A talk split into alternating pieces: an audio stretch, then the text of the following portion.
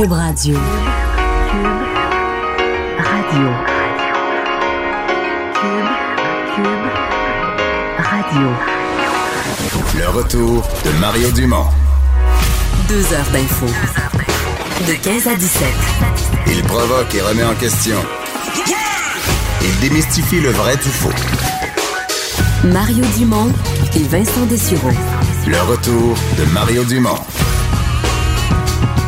Bienvenue, bon lundi, c'est le début de la semaine. Euh, on, est ensemble pour les deux prochaines heures. Euh, bonjour Vincent. Salut Mario.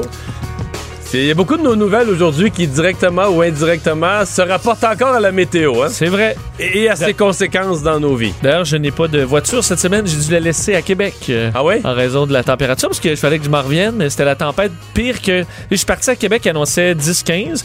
Puis là, à un moment donné, c'est devenu 35-40. Donc là, j'ai pris le train et j'ai laissé ma voiture euh, là-bas. Je suis un piéton euh, jusqu'à vendredi. ouais.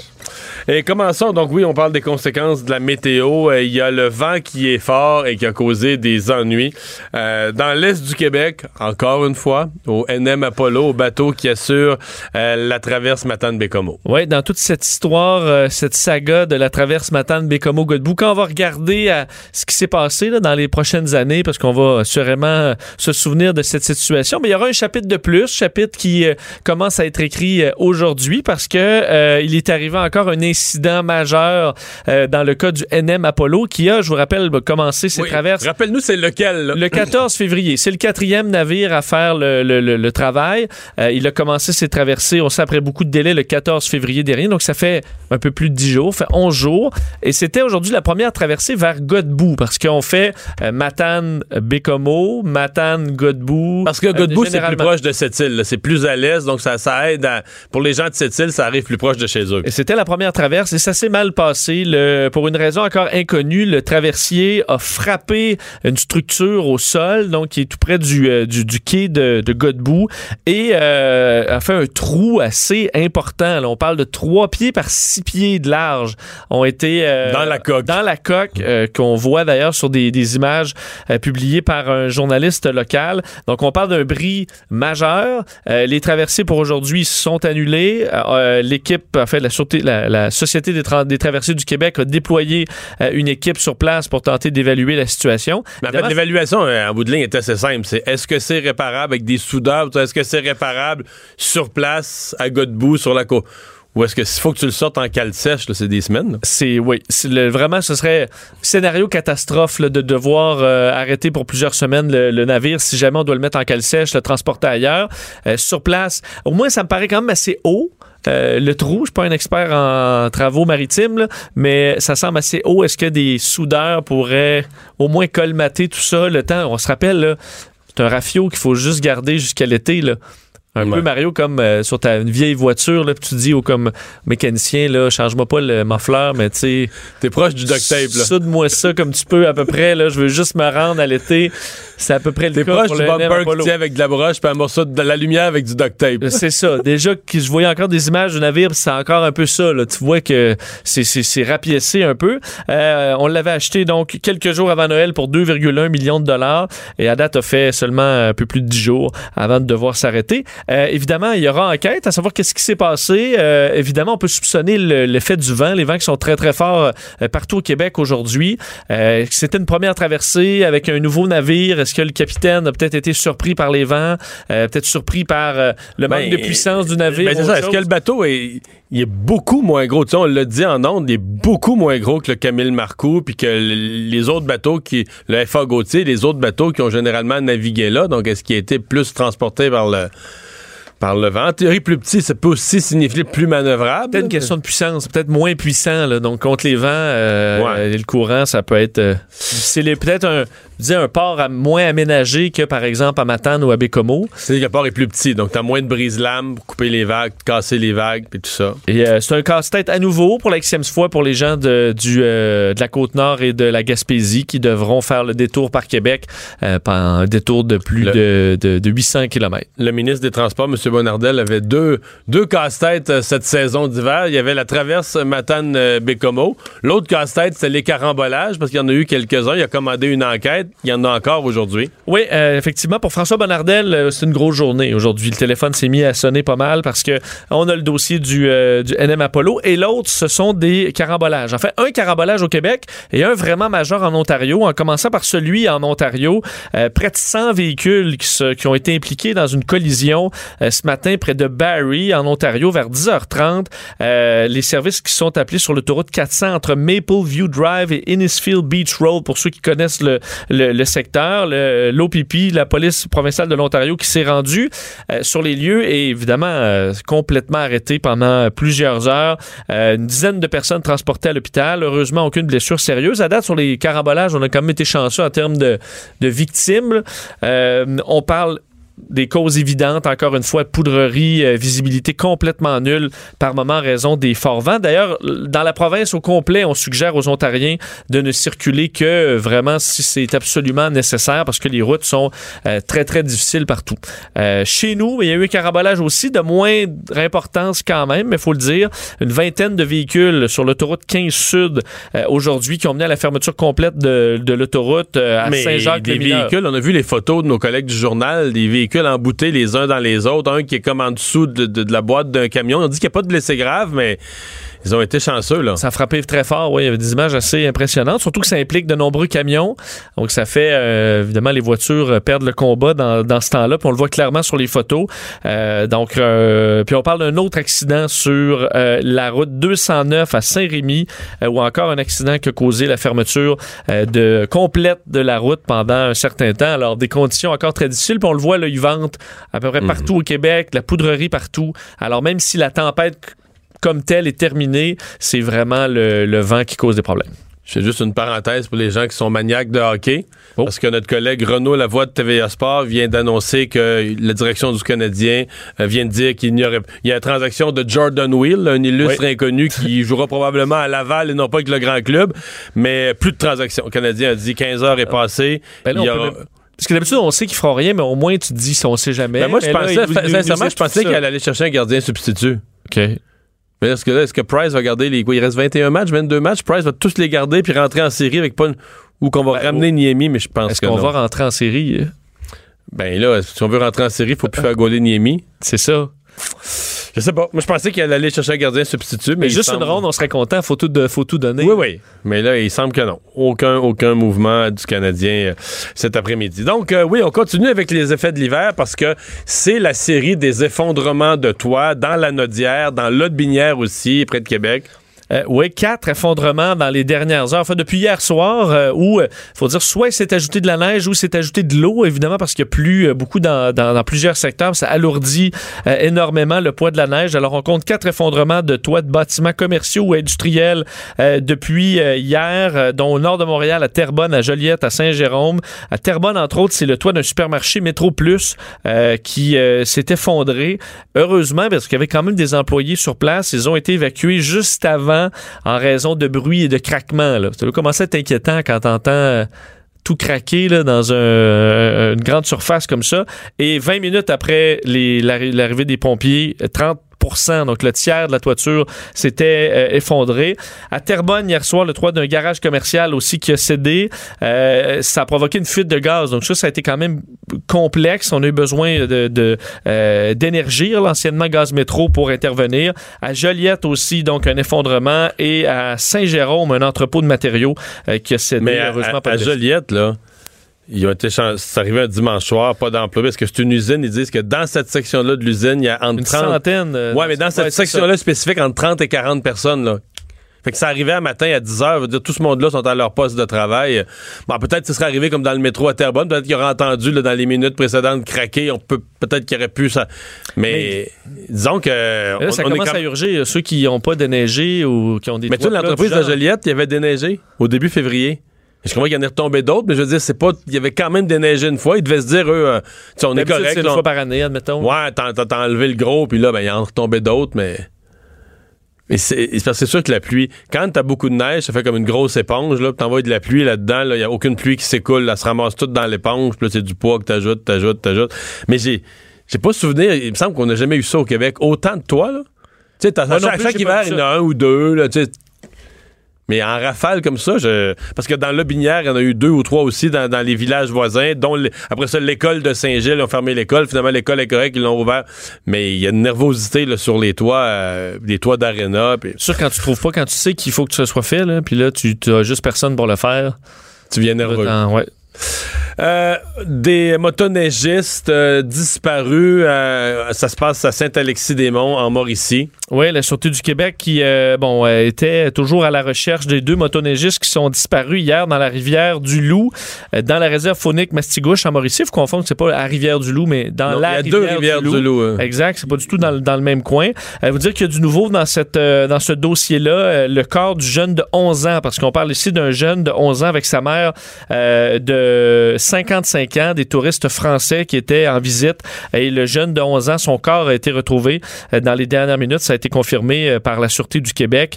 Il faut comprendre qu'on a euh, déployé quand même des recherches, euh, bon, des équipes assez imposantes pour euh, retrouver les... Bon, on, on s'entend que c'était des personnes disparues, mais tout, tout, tout portait vers, euh, vers le pire. Et là, ça s'est confirmé pour le jeune de 11 ans. On est toujours à la recherche de la femme de 55 ans. Et les conditions sont très difficiles. Je voyais des images des sauveteurs avec des, euh, euh, des, euh, des, des- des embarcations gonflables sur la rivière. C'est, difficile aujourd'hui avec le vent qu'on a. On espère pouvoir avoir l'hélicoptère de la Sûreté du Québec en intervention. Encore là, avec les conditions aujourd'hui, est-ce que le vol sera possible? Ça reste à voir. Alors, il y a un poste de commandement établi près du site. Mais c'est toujours délicat. Il y a, il y a- des, personnes, probablement un enfant décédé. À chaque année, il y en a. Puis à chaque fois, je me pose la question. C'est souvent des Français, mais ça pourrait être des touristes, des gens qui viennent de pays qui ne sont pas des pays nordiques. Puis peut-être eux, peut-être c'est pas le cas. Peut-être qu'il y avait déjà, mais on l'a vu à plus qu'une reprise. Des gens qui, pour la première fois de leur vie, embarquent sur une motoneige. Mais c'est parce que je suppose qu'on leur donne des consignes de sécurité, mais c'est juste que c'est une bombe là. Tu c'est plus, pas un jouet. euh, Non. Maintenant, ça va pour en avoir tu sais, fait quand même je sais pas tu vas, tu vas en touriste, puis on te fait essayer un canot, on te fait essayer un pédalo, t'embarques sur l'eau, pout, pout, pout, là, tu sais, t'as ton gilet de sauvetage, tu vas en pédalo sur un lac, comme tu n'as jamais fait de ta vie, il peut pas arriver grand-chose, là. En motoneige, là, tu tords les poignets un petit peu trop, puis t'es rendu à 100 km/h, tu dépasses le 100, t'es pas habitué, tu connais pas la conduite. Si tu donnes du gaz, là, tu sais, les skis cherchent à lever un petit peu, t'as- parce que c'est les skis qui, donnent, qui, qui contrôlent ta direction. Je, sais- puis je sais, c'est une belle industrie dans le sens que les touristes adorent ça, ils n'ont jamais vu l'hiver, il arrive la neige. Hier, ben, tu sais, en fin de semaine, il a fait beau. Bon, hier, moins, mais avant hier, vous avez beau, tu te dis, OK, c'est une belle activité, la motoneige, mais est où la limite, là, tu c'est que la limite d'un- d'une puissance de véhicule que tu mets les- dans les mains de quelqu'un qui a jamais touché, là. Parce que ça atteint euh, 140, 150 km/h là, maintenant sur Mais- une droite. Là. Mais mettons là, que t'es, mettons que tu veux être prudent, puis tu dis, là, regarde, tu leur en donnes, vu que c'est des touristes, des pas trop puissantes. Tu as un réflexe. Là, de... À 100, mais- oui, mais mettons que tu l'en vas à 100. Oui. 100, c'est vite, Vincent. Là. 100, c'est. Je comprends quand t'es dans une auto, là, tu sais, une bonne auto, euh, tu sais, pas de vibration, une auto bien en ordre, tu t'en vas à 100 sur l'autoroute, t'as l'impression d'être écoute la radio, t'as l'impression d'être arrêté, là. Mais je veux dire, euh, t'asseoir sur un bicycle à pédale, à, t'envoyer à 100, là. Mais dans un petit sentier avec des arbres de chaque bord. Hey, euh, c'est vite 100, là. Fait que, tu sais, tu peux dire la moindre fausse manœuvre, tu connais pas bien les skis, la façon dont ça se conduit, puis tout ça, là, ça glisse un peu, tu pognes des plaques de glace. Ça reste une activité qui. qui, qui- en tout cas, je, pense que les gens qui font ça doivent vous donner des, des- des- des excellentes formations, puis des trucs, puis euh, je pense qu'il y a un guide avec Ouais. eux pour pas aller trop vite. Mais même à ça, tu dis une, fausse manœuvre. Puis, Ben, euh, c'est ça, ça pardonne pas beaucoup. parce que pour avoir fait, moi, j'en ai pas fait beaucoup, mais justement dans des longues randonnées, là, de temps en temps, puis je me suis fait peur. Là. Puis je suis quand même assez prudent. Je me suis fait peur quand même assez souvent. Plus qu'en avion?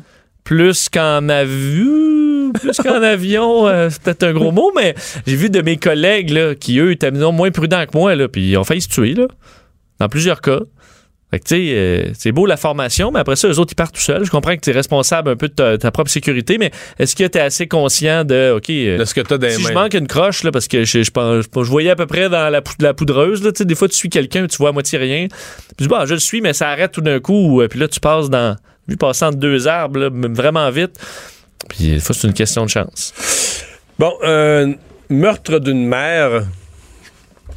Oui, une histoire assez particulière. Euh, L'adolescent autiste de 17 ans euh, qui est accusé du meurtre non prémédité de sa mère euh, à Québec, un garçon qui aurait tué à l'arme blanche euh, sa mère de 49 ans dans un immeuble de Limoilou samedi le 16 février dernier. Euh, et est apte à comparaître. C'est la décision de, de, bon, de, On, est de la Cour. on est un peu, petit peu surpris de ça, hein, du apte à comparaître. euh, Oui, ben en fait, apte à comparaître, mais sera hospitalisé pour évaluer sa responsabilité criminelle.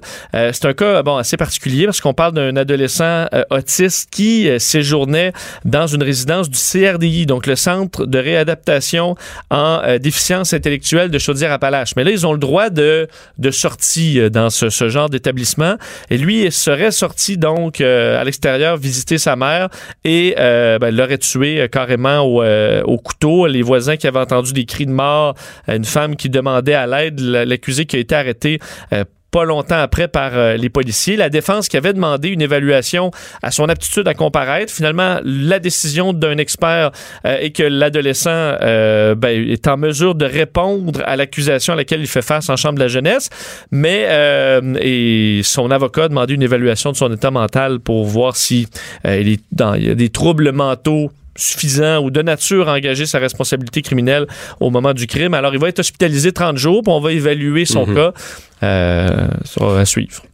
Le propriétaire des Patriots de la Nouvelle-Angleterre, Robert Kraft, qui euh, officiellement maintenant là, est- a vu des accusations déposées contre lui. Oui, et une des questions euh, qu'on se pose, c'est est-ce qu'il y aura des conséquences au niveau de la NFL euh, aussi? Et la NFL a réagi aujourd'hui euh, en disant qu'ils allaient prendre les actions appropriées selon leur code interne de conduite personnelle. Ils Dont, disent- dont un chapitre dit qu'il est plus sévère pour les propriétaires que pour un joueur, par exemple. Parce qu'ils doivent donner l'exemple. Ils doivent son, c'est vrai. Le management, là, euh, Oui, oui, le management doit montrer des standards plus élevés. Et euh, ils disent avoir une complète compréhension des faits. Alors, ils ont visiblement les informations qu'ils ont euh, qu'ils avaient besoin. Euh, contre, évidemment, euh, Robert Kraft, le patron euh, des Patriots de la Nouvelle-Angleterre, qui, qui a été arrêté vendredi par la police de Jupiter en Floride. Des accusations, euh, donc, de sollicitation pour de la prostitution. Il y a eu une, bon, une- ce qui semble être une longue enquête sur un salon de massage euh, qui faisait, bon, eux appellent ça du trafic humain. Il faudra voir exactement si c'est Mais je pense que le trafic humain, c'est peut-être la façon dont les filles arrivaient là. là. C'est ça. Il faut voir euh, exactement Parce qu'ils ont dit en même temps que le- les personnes, les 200 personnes arrêtées, c'était plus des clients. C'est pas nécessairement eux. Peut-être que les propriétaires du salon ont fait du trafic humain pour avoir des filles. Les clients n'ont pas nécessairement. C'est ça que le policier expliquait. qu'ils n'ont pas, nécessairement participé au trafic humain. Ils en ont profité là, de, la, de la conséquence des filles. Mais ils n'ont pas nécessairement. À la limite, ils pourraient probablement plaider que cette fille-là, il sait pas d'où elle vient, ou en tout cas, c'est à moins. Mais il, il dit, M. Kraft, qu'il n'y a, rien à se reprocher. là. Sauf que je sais pas si j'ai lu l'affidavit. C'était quand même assez clair. Mais la David, je veux dire, euh, le policier a une caméra de surveillance, il décrit, là, prend le pénis dans sa main, se penche, je veux dire, on va épargner les détails mais auditeurs. mais c'était assez graphique. Là. Ben là, je veux dire, euh, je veux dire, la seule défense, c'est de dire que c'est pas lui le. Parce que, mettons, s'il dit c'est un massage, mais elle lui massait le pénis. Je sais pas si ça entre dans le, dans Ouais. le massage thérapeutique, mais Puis d'après le descriptif, pas juste avec ses mains. bon, c'est ça. Fait que c'est un gros massage, là. Je je- je sais pas comment. C'est pour ça qu'à moins, à moins de plaider que. Parce qu'il dit qu'il n'y a rien à se reprocher, mais à moins de plaider que le. le- le- c'est pas lui, là, tu sais, que c'est une erreur sur la personne, que c'est le mauvais individu. Ou une erreur de, de la façon dont on a pris des images ou que c'est pas euh, Ouais. légal. ou- Le policier avait l'air à écrire ça avec des mots simples, avec Oui, pas mal de C'est certitude. sûr. Mais c'est un milliardaire. Il y a des moyens d'avoir des avocats, euh, écoute, euh, très, très solides. Parce qu'au niveau criminel, euh, il va pas s'en aller. Euh, Non, il finit pas ses jours en prison. Il y avait des cas semblables. Je lisais un article en Floride où il semblait dire que dans des cas semblables, il y a des gens qui ont eu 100 heures de travaux communautaires et l'obligation de participer à un atelier, à une, une conférence sur les méfaits, là, les conséquences négatives que ça a de faire de la prostitution puis tout ça. Ça doit quand même. Pour les autres qui sont là, là il va y avoir euh, Robert milliardaire, proprio des Pats. est-ce qu'il pourrait se payer Ouais, une conférence privée, euh, l'écouter seul, je sais pas, là? Ah, je pense pas. Je pense qu'ils seront obligés Non, de, d'après moi, de ouais, faire ça. partie D'après du, moi, il n'y a pas deux justices processus. aux États-Unis sur ces affaires-là. Puis là, à la NFL, ils vont faire quoi? Ben là, on est en attente. mais qu'ils ont tu- eu des cas similaires. Euh, le dernier cas, c'est le propriétaire des Colts, euh, conduite en état d'ébriété. Est-ce que c'est plus grave ou moins grave? Euh, Ouais, il avait été suspendu six matchs, puis une euh, amende de 500 000 là. C'est beaucoup, mais c'est quand t'es milliardaire. Milliardaire. C'est moins, là. Ça- il, pourrait s'en- il pourrait continuer à chaque semaine. là. Mais il doit trouver ça tendant quand même, là. Oui, ben oui. Puis, puis euh, Goodell, la NFL qui va prendre la décision, parce que les- je voyais des, des articles spécialisés de la NFL qui disent Goodell, le propriétaire de la NFL, qui va devoir prendre une décision sur lui. Mais lui, Kraft, là, est un haut dirigeant de la NFL. Il n'est pas juste un des 32 gouverneurs propriétaires d'équipe. Il siège aussi sur des comités, dont le comité des finances et de la rémunération qui fixe le salaire de Goodell. ça, c'est quand même spécial. C'est tannant un petit peu, ça. Ouais. Fait Ceux qui devraient peut-être être retirés de ces comités-là. là. Ben là, ouais. Bon. Euh, hey, deux nouvelles politiques vite, vite, vite, parce que je vois ça tomber sur les, les fils de presse. Euh, D'abord, euh, on a rendu clair là, du côté de M. Trudeau que Mme Wilson-Raybould va pouvoir participer au comité de la justice et va avoir la, la- On lui a donné la latitude pour parler du sujet. On dit bon, qu'elle pourra adresser les sujets qui sont importants, là. en fait, qui, qui sont relevant, là, donc qui, sont qui- pertinents qui sont au dossier. Dans ce dossier-là, parce qu'il explique qu'il y a quand même une question euh, sensible reliée à déjà deux dossiers qui sont devant la Cour. Alors, évidemment, on veut pas aller euh, poser... Bon, que ça pose problème avec tout ça, mais on a confirmé, c'est ce que Trudeau a dit dans lors de la période de questions aujourd'hui. Il dit plutôt euh, aujourd'hui, le gouvernement a confirmé à Mme Wilson-Raybould que ben, elle pourrait s'adresser à tout ce qui est pertinent dans ce dossier au comité pour la justice en s'assurant que les deux dossiers en cours euh, bon, ne soient pas euh, dérangés. Alors, euh, en rappelant qu'ils prennent tout ce dossier-là. Ouais, mais donc, on pourrait avoir ça, techniquement, on pourrait avoir ça dès demain, là, le, le- le passage de Mme Wilson-Raybould. Sinon, on dit mercredi, mais ça devrait se faire. Ouais, on dit mardi ou mercredi, donc devant le comité euh, de la justice. Et elle aura donc. euh, Est-ce qu'on aura les révélations finales là? Mais si si c'est une zone grise, là. euh, Comment on va, on va pouvoir juger là? Ouais, On va la savoir. c'est ça, on va voir sa version elle. Mais ça va rester, à mon avis, j'ai peur que ça reste, que les gens soient comme déçus de dire, ouais. C'est elle, elle a vu ça. Mais puis, puis même, ce que je vois, c'est que les experts n'ont pas toutes la même interprétation. Là. Parce qu'il y en a qui disent, ben non, c'est un sujet qui peut être discuté en masse. Comme le premier fonctionnaire la semaine passée là, du, du Canada a dit non, c'est un sujet qu'on a discuté. Puis ça peut être- Euh, L'ancien procureur général de l'Ontario, dont le nom m'échappe, lui dit, non, non, non, non. Il dit, c'est un sujet qui peut être discuté si le procureur général lance la discussion. D'autant si Mme Wilson-Raybould consulte, ouais, moi, je, m'interroge, qu'est-ce qu'on fait avec ça? Vous, Monsieur le Premier ministre, vous, Monsieur le ministre des Finances. Mais c'est pas un sujet, lui, il dit, là, c'est pas un sujet sur lequel les gens peuvent la solliciter à répétition, là. Tu sais, un peu comme, mettons, une demande de subvention, le ministre, tu veux une subvention du ministre de- de- des Transports ou des Affaires sociales, ton organisme communautaire, à la limite, euh, comme simple député, t'as le droit d'y demander tous les jours, Hey, t'as-tu ma subvention? Puis le lendemain, hey, t'as-tu ma... Mais ça, c'est pas un sujet, comme c'est la procureure générale qui ne doit pas subir de pression, c'est pas une affaire avec laquelle tu peux l'achaler. Donc, même si c'est pas une pression, Mais- juste mais- de lui en parler, t'as pas à répétition, pas le droit. euh, avec. Ben, c'est ça qui est pas clair. C'est comme la zone grise. Ou... C'est pour ça que j'ai l'impression qu'il y a une partie de la population qui va rester avec l'impression qu'elle a dit qu'il y a eu de la pression. Les autres disent qu'ils en ont juste parlé, c'était pas vraiment de la pression. puis ça va rester de même. Le, le gouvernement tombera pas. Là. Euh, D'ailleurs, Andrew Scheer, le chef conservateur, lui présentait une motion euh, aujourd'hui, euh, cet avant-midi, en exigeant que le premier ministre Trudeau comparaisse, lui, devant le comité de la justice pour être interrogé sur le dossier. Ben, Évidemment, je présente ça pour faire parler du, de SNC Lavalin parce qu'on sait que c'est les libéraux qui arrivera sont pas. majoritaires à la Chambre des communes. Donc, la motion n'a pas de chance d'être approuvée. D'ailleurs, comme celle du NPD euh, la semaine dernière n'avait pas été approuvée pour, euh, bon, à peu près le même Non, sujet. Là, ils exigeaient une enquête publique sur cette, euh, sur cette affaire-là. c'est juste une occasion de dire Justin Trudeau, il ira pas au comité. Fait qu'ils vont se dire bon, mais Justin Trudeau a refusé de venir s'expliquer. Puis tout ça. Exact. Alors, euh, on en saura plutôt plus, plus cette semaine avec la, la comparution de Mme Wilson-Raybould demain ou mercredi. Le premier ministre de l'Ontario, Doug Ford, dont, dont le bureau a confirmé qu'il n'est pas question pour l'Ontario d'acheter l'électricité du Québec pour l'instant. Ça nous ramène au, voyage de M. Legault à Toronto en son tout, tout, tout début de mandat où il y avait espoir de faire des ventes. Oui, c'était en novembre dernier. François Legault s'était rendu à Toronto, avait rencontré Doug Ford. Ils avaient parlé, entre autres, de cette idée de, de, collaborer davantage au niveau de l'hydroélectricité, donc de vendre l'hydroélectricité, le- une partie du surplus québécois à l'Ontario. Ben, en échange, François Legault euh, pourrait s'engager à inclure des travailleurs ontariens euh, dans la construction de nouveaux barrages. On se souvient que ça avait créé une- quand même une controverse. Euh, Rambo Gauthier, entre autres, qui avait péter les plombs, euh, pardonnez-moi l'expression, sur les Ben, réseaux sociaux. Il va être content, il n'y en aura pas de projet. Ben, c'est ça. Euh, et finalement, il peut se Ça- rassurer. Non, mais ça montre le ridicule de son intervention en même temps. Dis là, c'est parfait. Il n'y aura pas de travailleurs ontariens, il n'y aura pas de projet. Il n'y aura pas de voilà. projet du tout.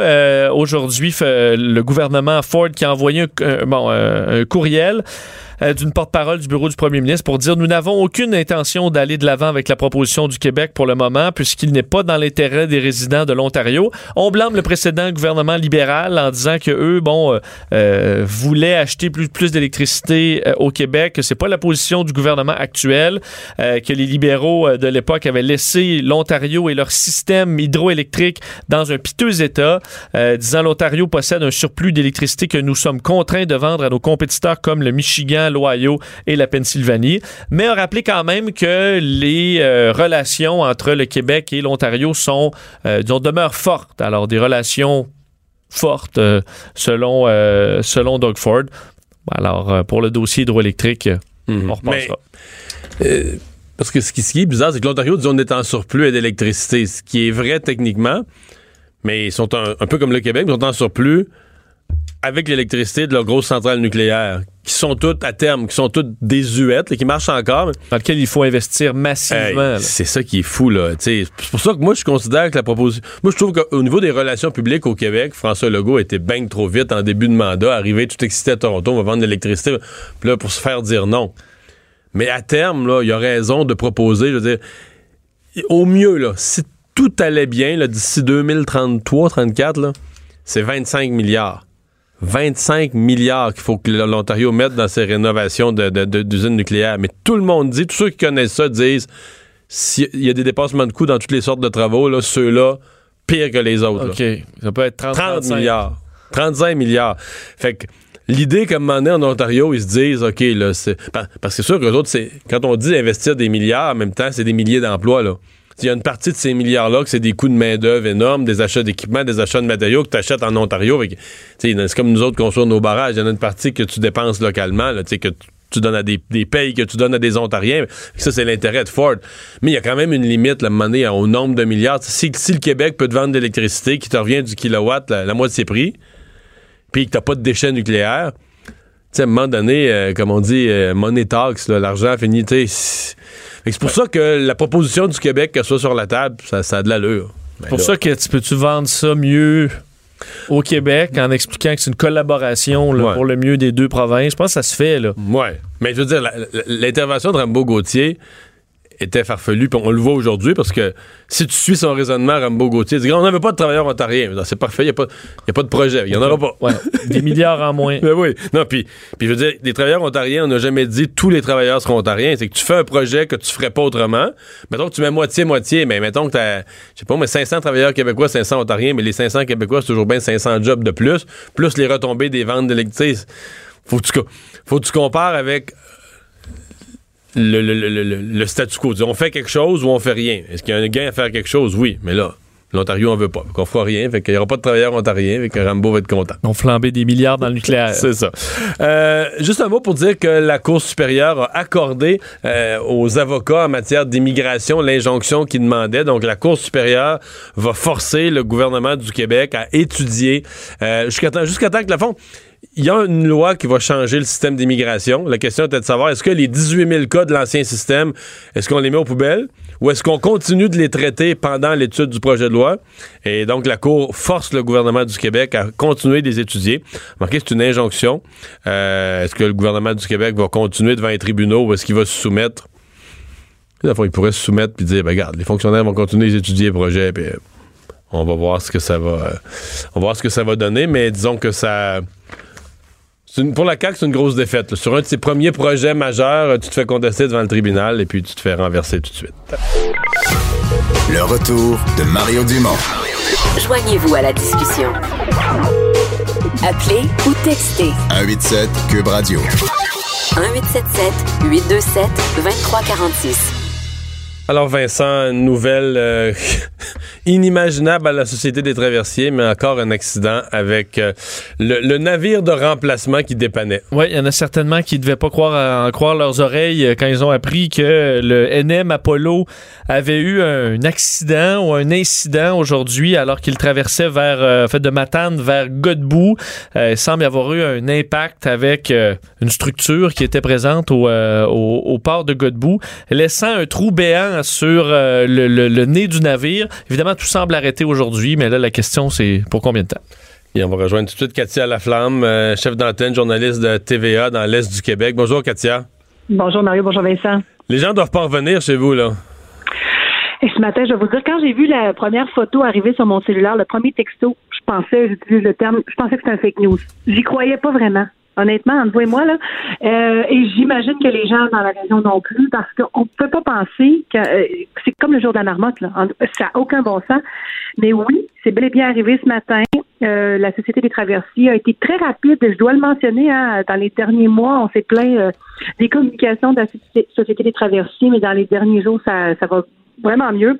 Alors, on nous a ra- rapidement répondu que non, c'était pas un fake news, que oui, le navire euh, est entré en collision. euh, c'est avec, euh, en fait, une infrastructure terrestre. Ça semblerait-il que c'est le débarcadère à Godbout. Et ce qu'il faut mentionner, là, c'est que c'est la première fois que le Apollo allait à Godbout. Parce que depuis qu'il est entré en service le 14 février, il naviguait sur Bécomo parce qu'on a dû faire des travaux aux deux débarcadères à Bécomo et à Godbout, à Matane aussi, pour être en mesure d'accueillir le bateau. Alors là, ça allait bien jusqu'à Bécomo. Faut le dire, là, il était en service depuis le 14. Ça faisait cinq jours qu'on avait des traversées parce que les glaces, c'est pas facile non plus. Là, c'est un, un autre problème. Mais bon, avec le brise-glace, ça semblerait On est, on est dans une mieux. saison difficile, là, quand même, Oui, pour le oui, traversier. ça. oui. Même, même si on avait le meilleur bateau, on est dans une saison difficile. Tout à fait. Alors là, on allait à Bécomo, ça semblait fonctionner ce matin. On première traversée à, à Godbout. Qu'est-ce qui s'est passé pour ça? Euh, J'ai parlé à des passagers qui étaient à bord du bateau. On me dit, euh, Ah, ben, on, on avait l'impression qu'on arrivait passablement rapidement. Et tout d'un coup, ils ont senti comme le ba- le bateau frapper quelque chose. Tout le monde se dit, bon, on a frappé un amas de glace. Et en débarquant, ils se sont rendus compte. Et c'est la porte, euh, vous savez, la porte qu'on monte et qu'on descend pour laisser passer, euh, sortir les véhicules. Alors, c'est l'impact a été sur ça. Alors, ils ont vu, on parle d'un trou de six pieds par trois pieds environ, d'après les informations que nous avons. Et euh, les gens euh, à, bord du bateau l'ont senti bel et bien là, ce, choc-là, mais bon, bon, c'est un amas de glace, mais non. Euh, et donc, les passagers, quand ils ont débarqué, euh, c'est là qu'on les premières photos ont été prises là, on on a envoyé les, les photos et c'est je vous dirais c'était euh, la stupéfaction, j'utilise le terme. Est-ce que c'est possible que, parce que bon, Bécomo, c'est c'est beaucoup plus petit, ben, pardon, Godbout, c'est beaucoup plus petit que. Bécomo, Euh, le quai est plus petit, les infrastructures sont plus rudimentaires. Est-ce que ça se peut que le navire, à ce moment-là, est plus, euh, comment dire, plus soumis, euh, tu sais, s'il y a moins de brise-lames, si le quai est moins gros, plus soumis aux vagues? Il y a plusieurs choses ce matin. Il faut le dire, c'est la tempête hivernale à Godbout. La route est encore fermée entre Godbout et euh, Port-Cartier à cette heure-ci. Alors, visibilité réduite, certainement. C'est la tempête de neige. Euh, il y avait au- aussi la vitesse. Beaucoup nous disent qu'il semblerait-il qu'il- que ça allait plutôt vite là, dans l'entrée euh, euh, au port. Et euh, il y a c'est les nouvelles installations. Ça, c'est la question qui perdure parce qu'ils ont fait des travaux au débarcadère. Est-ce que euh, le capitaine, euh, celui qui naviguait, a pas eu les bonnes indications? La visibilité était pas bonne? On, je veux dire, je pas à l'intérieur du cockpit. Malheureusement, je peux pas vous le dire. C'est sûr que la Société des traversiers confirme rien à cette heure-ci. Eux, ils nous disent on est sous enquête, on va vérifier la situation. Mais il y a plusieurs possibilités. Il y a plusieurs choses qui, euh, qui auraient. qui- il aurait pu avoir le vent, la vitesse, euh, la visibilité et bien sûr le débarcadère, mais non, les infrastructures en tant que telles sont pas mal les mêmes là, que, qu'on retrouve à Bécomo, qu'à, qu'à Godbout pour accueillir le navire. Mhm. Ça, c'est ça. Mhm. Bon, fait que là, donc on, là, présentement, tout le monde est en attente de savoir Mhm. est-ce que, parce que il y, y il y a comme deux grandes hypothèses. Soit on réussit à pouvoir amener des équipes sur place, faire la réparation au quai, etc., dans lequel cas, on peut peut-être espérer une reprise du service dans un délai raisonnable. Mais si on dit euh, c'est de la, c'est, c'est des vrais gros travaux, faut aller faire ça en cale sèche, là, euh, là, là, c'est des semaines, là. Ben moi, on m'a déjà répondu là, Ah à la Société des traversiers qu'on travaille sur une solution temporaire, en, le temps de, de- d'identifier les travaux à faire sur l'Apollo. En partant, euh, ça c'est pas quelque chose, une question de, de, de jours là. Euh, je, je, je pense sincèrement qu'on je travaille pas à la Société des traversiers, euh, mais bon, euh, je connais un peu ce qui s'est passé dans les derniers mois. Probablement qu'on regarde là, une traverse aérienne possiblement pour euh, prendre le relais rapidement. Un autre navire pour venir prendre la relève, le problème, il est là présentement avec les glaces. Il n'y en a pas de bateaux qui ont une certification pour naviguer à ce temps-ci de l'année dans le fleuve. Donc, là, on se retrouve sans navire euh, de, de remplacement. Et donc, euh, combien de temps ça va prendre? Bonne question. Ça, il va falloir que la Société des traversiers nous réponde Mais donc, mais ils disent déjà que leur, ont- leur premier choix, c'est de tenter une réparation sur place. Ah, bon. euh, Non, ça, je- te euh, pose moi, la question, là, c'est- est-ce que non, Non, non, On a absolument. Moi, ce qu'on a confirmé, la seule chose qu'on me confirme, c'est que on est déjà sur un, un plan B déjà. Donc, on n'a pas OK, dit. je euh, vois, on un- un- une solution. OK, OK. Donc, enfin, on, Oui, on pense qu'une réparation rapide est presque quasi impossible. là. Mais c'est sûr que si ça, si ça se répare euh, dans les prochains jours, on ne va pas mettre une traverse aérienne en attendant. Ça, c'est certain. Mais euh, là, ça, ça sonne plus comme un, un plan B là, pour le moment. Là. Donc, euh, je devrais avoir des informations d'ici la fin de la journée. Comme je disais au début, la Société des traversiers, dans les dernières semaines, là, les communications, euh, je ne sais pas si c'est le grand ménage qui a été la chose, là, mais les communications sont vraiment améliorées. Alors, Bon, euh, on moins- attend. au On moins est sur stand-by, comme on dit. euh, mais honnêtement, je pense pas que les, les gens qui avaient des réservations dans les prochains jours, là, je pense qu'il faut oublier ça tout de suite. Merci, Katia. De rien, Et merci on va à tout de suite en- enchaîner avec euh, le maire de Godbout, Jean-Yves Bouffard. Bonjour. Bonjour. Bon. Le, le- le traversier retournait chez vous une première fois après, après quelques semaines d'arrêt. Ça n'a pas bien tourné? Non, euh, c'est une- un enchaînement de, on va dire, comme je dit à M. Euh, Bonardet la semaine passée quand il est venu à Bécamo. Un mauvais jeu de cartes. On a tous tiré mauvaise carte. Je ne pas croire qu'il y en reste d'autres dans le paquet. Ouais. Mais il en restait une le matin. Ouais.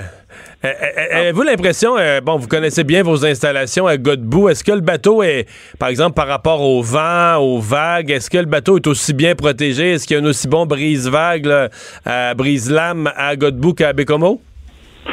C'est pas, c'est pas le même, c'est pas la même sorte de quai. C'est deux quais complètement différents.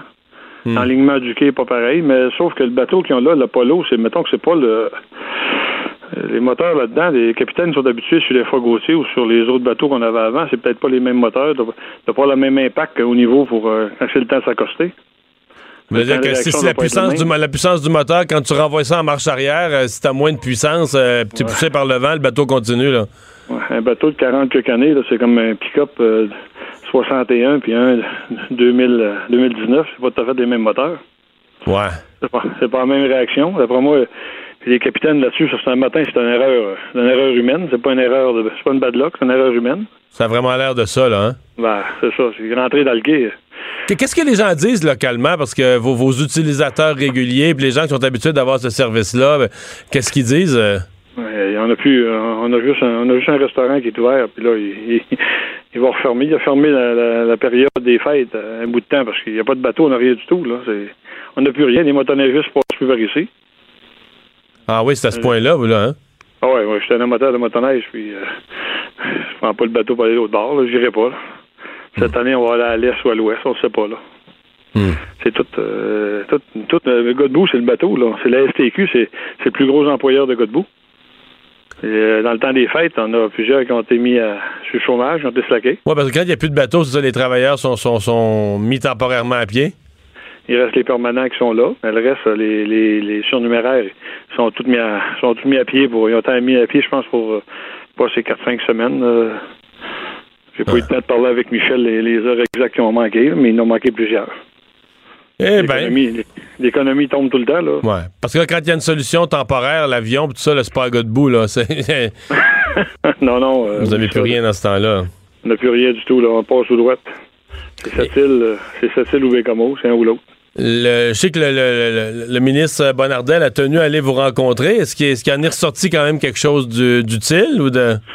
Oui, sauf que c'est pas lui qui a décidé, puis tout ce qui a été décidé avant, c'est, c'est, c'est pas la. C'est pas M. Bonardel, il est arrivé, puis il est arrivé à mauvaise place, là. Il aurait, il aurait pu choisir n'importe quel ministère, devant moi, il aurait pris les autres, là. Ouais, il n'y a pas ça facile au transport, hein? Non, Hey. non, il- c'était un poste qui va être dur à combler à l'avenir. Ouais. Monsieur Bouffard, merci beaucoup de nous avoir parlé. Jean-Yves Bouffard, le maire de la ville de Godbout. On va s'arrêter. Oui. Juste 5 jours de traverse. J'avais oublié, mais je disais 11, mais j'avais oublié qu'avec les glaces, ça n'avait pas fonctionné. Non, non, il y a eu des jours d'arrêt. Donc, 5 jours de traversée là, pour 2,1 millions. Ouais. Mais il est peut-être peut-être encore réparé. Il est pas fini. Non, là. il y a, y a un trou dans le là. Mais il était déjà pas mal fini. Ouais. Là, à un moment donné. Tu sais, euh, ces photos, il fait pitié, là. C'est le fait que fait qu'il y a une petite bouche en avant, c'est le fait comme des petites ouais, il y a une petite bouche. Il petite fait une petite bouche. il y a une petite bouche, il y a un trou la face. Le problème, c'est que, tu sais, je vois certaines photos, il faisait déjà pas mal pitié, là. Tu vois qu'il est pas neuf. Mais c'est mais l'hypothèse du maire là, ça se peut là. Si t'es habitué la puissance de moteur parce que dans un bateau là, tu freines ça, euh, tu sais quand t'avances, ben, tu freines, t'envoies le moteur Tu à donnes un reculons. coup de frein. Ah oui, t'envoies le moteur à reculons. Mais là, si t'as si t'as un, un quart de la puissance de moteur que t'es habitué d'avoir, là, euh, là, t'es poussé par le vent en plus, là, Le capitaine s'est rendu compte que Ça il y continue avait à- pas de jus. c'est ça, toi, t'envoies ça par en arrière, mais ça continue à avancer, là. Puis là, ben, monnaie t'entends bang. Le retour de Mario Dumont. Pour nous rejoindre en studio, Studio à commercial cube.radio. Appelez ou textez 187 Cube Radio. 1877 827 2346. Le buzz de Vincent Dessureau. On est de retour. On a fait de la recherche pendant la pause, là. C'est 265 habitants à Godbout, là. C'est, quand on dit que c'est un petit village de la Côte-Nord, C'est c'est, c'est quand on dit le plus gros employeur, c'est le traversier, puis que quand il n'y a pas de traversier, les, c'est ça. Il se passe pas grand-chose. Ben, Mais c'est un ça coup fait- dur. Parce que ça ferme le restaurant aussi, parce que le restaurant, c'est les gens en débarquant de la traverse, les gens arrêtent de manger avant de partir pour cette île. ou- Fait que euh, voilà. Euh, dans ton buzz, Vincent, tu nous parles d'une autre espèce disparue euh, qui est retrouvée. Euh, je suis dans les nouvelles positives. Hier, c'était une abeille. Le vendredi. Vendredi, ouais, une grosse ab- abeille. Une grosse abeille, mais là, c'est une grosse tortue. Et euh, dans un coin que tu as déjà visité, aux îles Galapagos, on a retrouvé une. euh, Étais-tu allé sur l'île de Fernandina? Euh, je pense que oui. Euh, une euh, tortue qui était disparue depuis 100 ans, ce qu'on appelle la Chelonoidis fantasticus ou la grosse tortue de Fernandina. Donc, c'est le nom plus, plus simple. Selon On n'en avait jamais vu depuis 100 ans. Non, la dernière fois il y a qu'on a des biologistes qui étudient ces îles-là non-stop. je le sais, c'est pour ça qu'il y en a vraiment plus beaucoup parce que la dernière vue vivante, c'était en 1906. Euh, donc, et depuis ce temps-là, on n'a plus jamais revu, de sorte qu'elle était euh, cette espèce sur la liste des possibles éteintes, là, donc euh, espèce possiblement disparue. Pas confirmée par contre, donc on a toujours gardé espoir de retomber sur une tortue du genre sur, sur l'île. Et finalement, une équipe en a retrouvé une le 17 février dernier, euh, une femelle qui aurait euh, à peu près 100 ans. Donc, euh, on ces tortues-là, on- Ça veut pas dire que l'espèce n'est pas toujours menacée, là. c'est ça l'inquiétude, parce qu'évidemment, c'est pas une petite jeunesse euh, pleine d'œufs. Elle, elle est peut-être la seule de son, de son, de son espèce parce qu'elle a 100 ans. Donc, euh, euh, Puis là, on n'a pas de mâle. ben, en fait, il y a peut-être de l'espoir. Parce que d'un, on dit qu'elle est un peu amaigrie, à peu près les deux tiers de la taille qu'elle devrait avoir. Euh, la dernière euh, retrouvée, c'était un mâle décédé, donc euh, de, il y a 113 ans maintenant. Et euh, la femelle se porte quand même bien, a été transportée dans un centre euh, pour s'assurer de sa santé, vu qu'elle avait l'air amaigrie. C'est quand même une une personne âgée, là, à, Ouais. 100 à 100 ans, là, on s'entend, elle a vu d'autres choses. Née en 1919, donc, Hmm. en fait, aux, aux alentours de. Alors, elle a vu, euh, née peut-être pendant la Première Guerre mondiale. CHSLD. Euh, et on a retrouvé des signes et des excréments qui portent à croire qu'il y en aurait peut-être une deuxième. Alors, c'est un mâle, mais là, je sais pas si la, À 100 elle est encore, euh, ça tente encore, là. mais du moins, on pourrait, il y a de l'espoir pour euh, l'espèce euh, qui était vue comme complètement disparue. Alors, il y a toujours de l'espoir et il y a quand même des belles découvertes. À mon avis, les chercheurs qui retrouvent ça là, après des, des années doivent quand même, Oui. doivent quand même être intéressants. Les, vardes- les gardes du Vatican, est-ce qu'on parle bien des zouaves pontificaux, là? Oui, mais ceux qui sont habillés ils ont, euh, de- En comme jaune des, et ouais, rouge comme des fous du roi un peu là. Non, non, c'est les zouaves pontificaux. Ouais. Mais Ah portent oui? bien leur nom. oui, mais ils ont changé de casque. Oui, parce que euh, vous les imaginez peut-être les gardes euh, bon suisses euh, qui ont un style là, de la Renaissance, donc euh, très coloré avec un casque avec deux pointes, là, un avant, un arrière. Euh, et ces gardes-là qui s'occupent de la garde du Vatican, évidemment une garde symbolique. Là. On a vu, c'est ce qui consiste à rester sans bouger pendant euh, 10 heures par jour, là, à mon avis.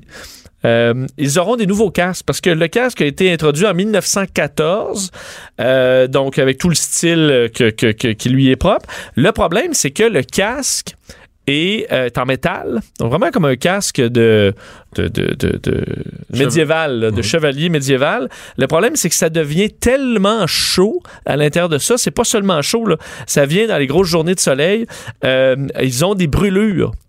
Certains Parce que le gardiens métal devient chaud. se brûlent carrément sur leur casque. Alors, ça devient complètement dangereux pour ces gens-là. Un, écoute, c'est un calvaire. J'imagine pas une pire job que rester debout sans bouger Avec un casque en métal avec un casque au soleil. pendant des heures. là. Je sais pas qui veut faire ça dans, dans la vie. Je ferais n'importe quoi sauf ça.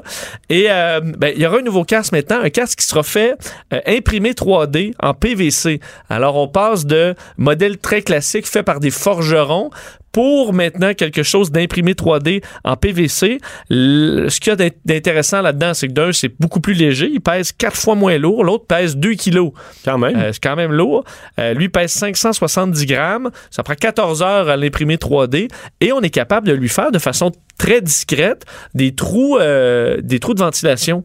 Donc, il est fait pour être ventilé. Évidemment, en PVC, ça ça retient pas autant la chaleur que, euh, que le métal. Mais va-tu avoir le même, la même allure? Oui, donc presque identique. Alors, les gens verront peut-être, ce sera pas aussi métallique, là, donc l'effet va être un peu différent, mais résistant aux UV, avec des, euh, des espaces pour la ventilation. Alors tout ça est supposé faire, euh, bon, y aller que pour le une mieux. revendication du syndicat des oeuvres pontificaux? J'ai pas vu ça, mais à mon avis, euh, ben, peut-être qu'il y avait de la misère à s'en trouver aussi, là. Ouais. Peut-être à un moment donné, tu fais, écoute, là, ta job, tu vas... Mais est-ce que c'est vraiment des Suisses encore aujourd'hui ou c'est des Italiens qui jouent aux Suisses? Bonne Parce que question. techniquement, c'est la garde suisse. On l'appelle des- la garde suisse. Mais non, mais c'est à cause c'est parce que la Suisse restait neutre pendant les guerres, puis elle a gardé le pape, puis il y a une logique, là, il y a une histoire derrière ça.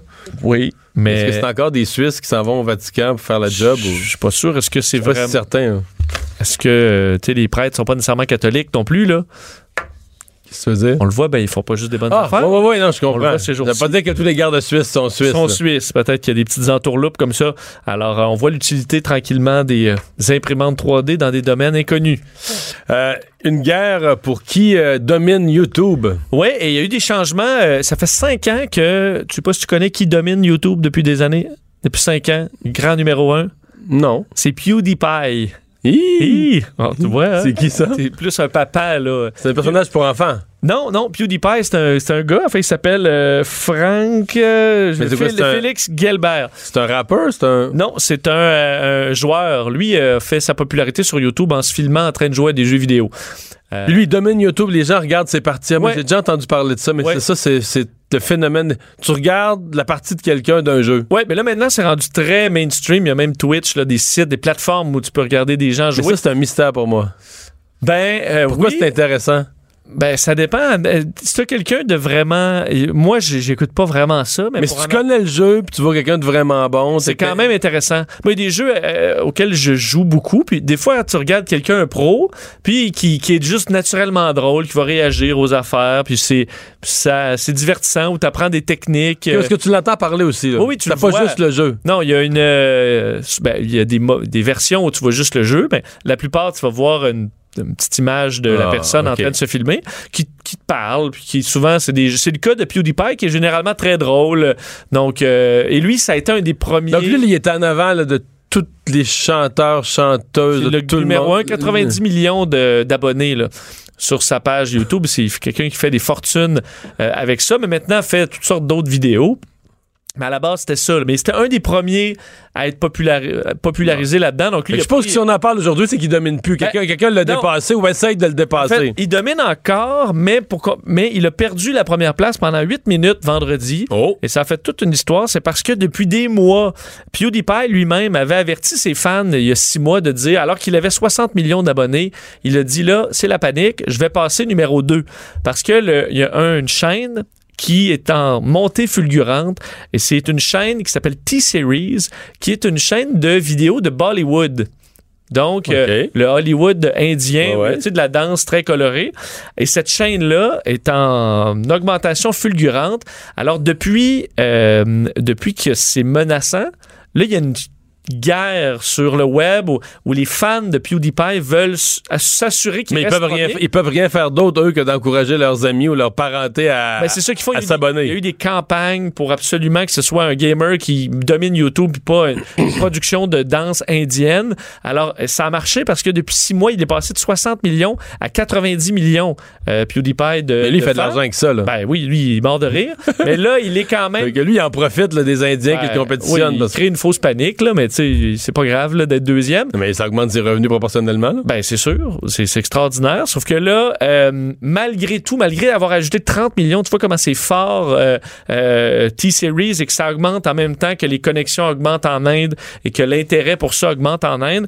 Ben, T-Series est, euh, est venu dépasser pendant quelques minutes euh, PewDiePie qui, re- qui a repris la tête depuis. Puis il y a des sites qui suivent là, lequel des deux prend la tête. Et évidemment, on sait que le combat sera perdu pour PewDiePie parce que Évidemment, il y a un milliard de personnes, plus d'un milliard qui sont en, en Inde et qui se connectent à un bassin. Mais là, je viens d'ouvrir T-Series. Oui. Puis, dis, c'est- c'est pas grand. Tu les imaginerais pas numéro un. tu peux pas imaginer ça, non. Mais là, c'est des femmes indiennes avec des robes. euh, ben là, nous, on les connaît bien, les costumes indiens, parce que notre premier ministre. notre premier ministre. On a porté quelques-uns. notre premier ministre. Mais c'est ça, c'est des femmes indiennes qui dansent. Ben, ça, c'est la chaîne qui sera numéro un dans les prochains jours, les prochaines semaines. C'est inévitable. Mais ils font que des sortes de danse en ligne, là, dans ce que je vois, là. Avec des robes. C'est magnifique, les robes. Les cou- J'avoue que les couleurs des, des vêtements, c'est super beau, là, mais. Oui, oui. Mais On- c'est le style. Euh, veux, veux pas, c'est un marché qu'on connaît moins. C'est le marché indien, mais qui est rendu de plus en plus gros. Et c'est eux qui vont dominer euh, YouTube après un long combat qui est encore pas euh, gagné parce que euh, les fans de PewDiePie continuent de, de gagner. Mais pour combien de temps, ça, à mon avis, ils vont perdre. T-Series a terme. 87 millions d'abonnés. C'est ça, 87. Les deux ont 87, puis là, ça se joue dans les milliers là, entre les deux. Mais j'annonce, c'est tous, tout du monde qui, font, qui gagne bien leur vie. Là. Ouais, ouais. Les gens derrière T-Series et le fameux PewDiePie. C'est c'est quand même des. Ça, nous rappelle qu'il y a comme des vies parallèles là, Oui, exact. Il y a un monde où tu te rends compte que. à côté. Ah, puis- je connaissais pas ça du tout. Euh, le nouveau téléphone Nokia qui crée des malaises. Ouais, une histoire que j'ai trouvée quand même intéressante. Je sais pas si tu as vu, tu peux taper le Nokia 9 Pure View. Donc, euh, Pure Vue. Euh, Et qui, lui, a été lancé dans les derniers jours euh, pendant un, grand congrès à Barcelone, congrès du téléphone mobile. Et là, ce téléphone pose problème parce que le téléphone d'un a plus de caméras qu'on n'a jamais vues. En fait, il y a cinq caméras, euh, une au centre et les autres autour. C'est quoi l'utilité? Ben, c'est faire une espèce de photo haute résolution à 240 mégapixels, puis c'est supposé avoir des jeux d'exposition, c'est supposé faire vraiment une belle photo. Mais le problème, c'est que euh, les gens se, se sentent mal en regardant le téléphone. Je sais pas si tu le vois, là, le téléphone, tu vois les... Parce que euh, ça crée de l'anxiété chez les gens qui souffrent de tripophobie. La tripophobie, c'est la, la, la peur des trous.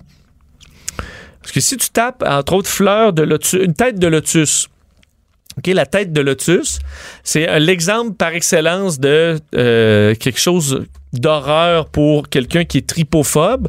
Donc, c'est des gens qui ont peur des petits trous. C'est-à-dire, on peut prendre, par exemple, euh, du nid d'abeille. Donc, il y a des petits trous. Ouais. Euh, ça, ça crée un profond malaise chez les gens qui sont tripophobes parce que tu as une peur qu'il y a une petite bébite là-dedans ou qu'il y a des.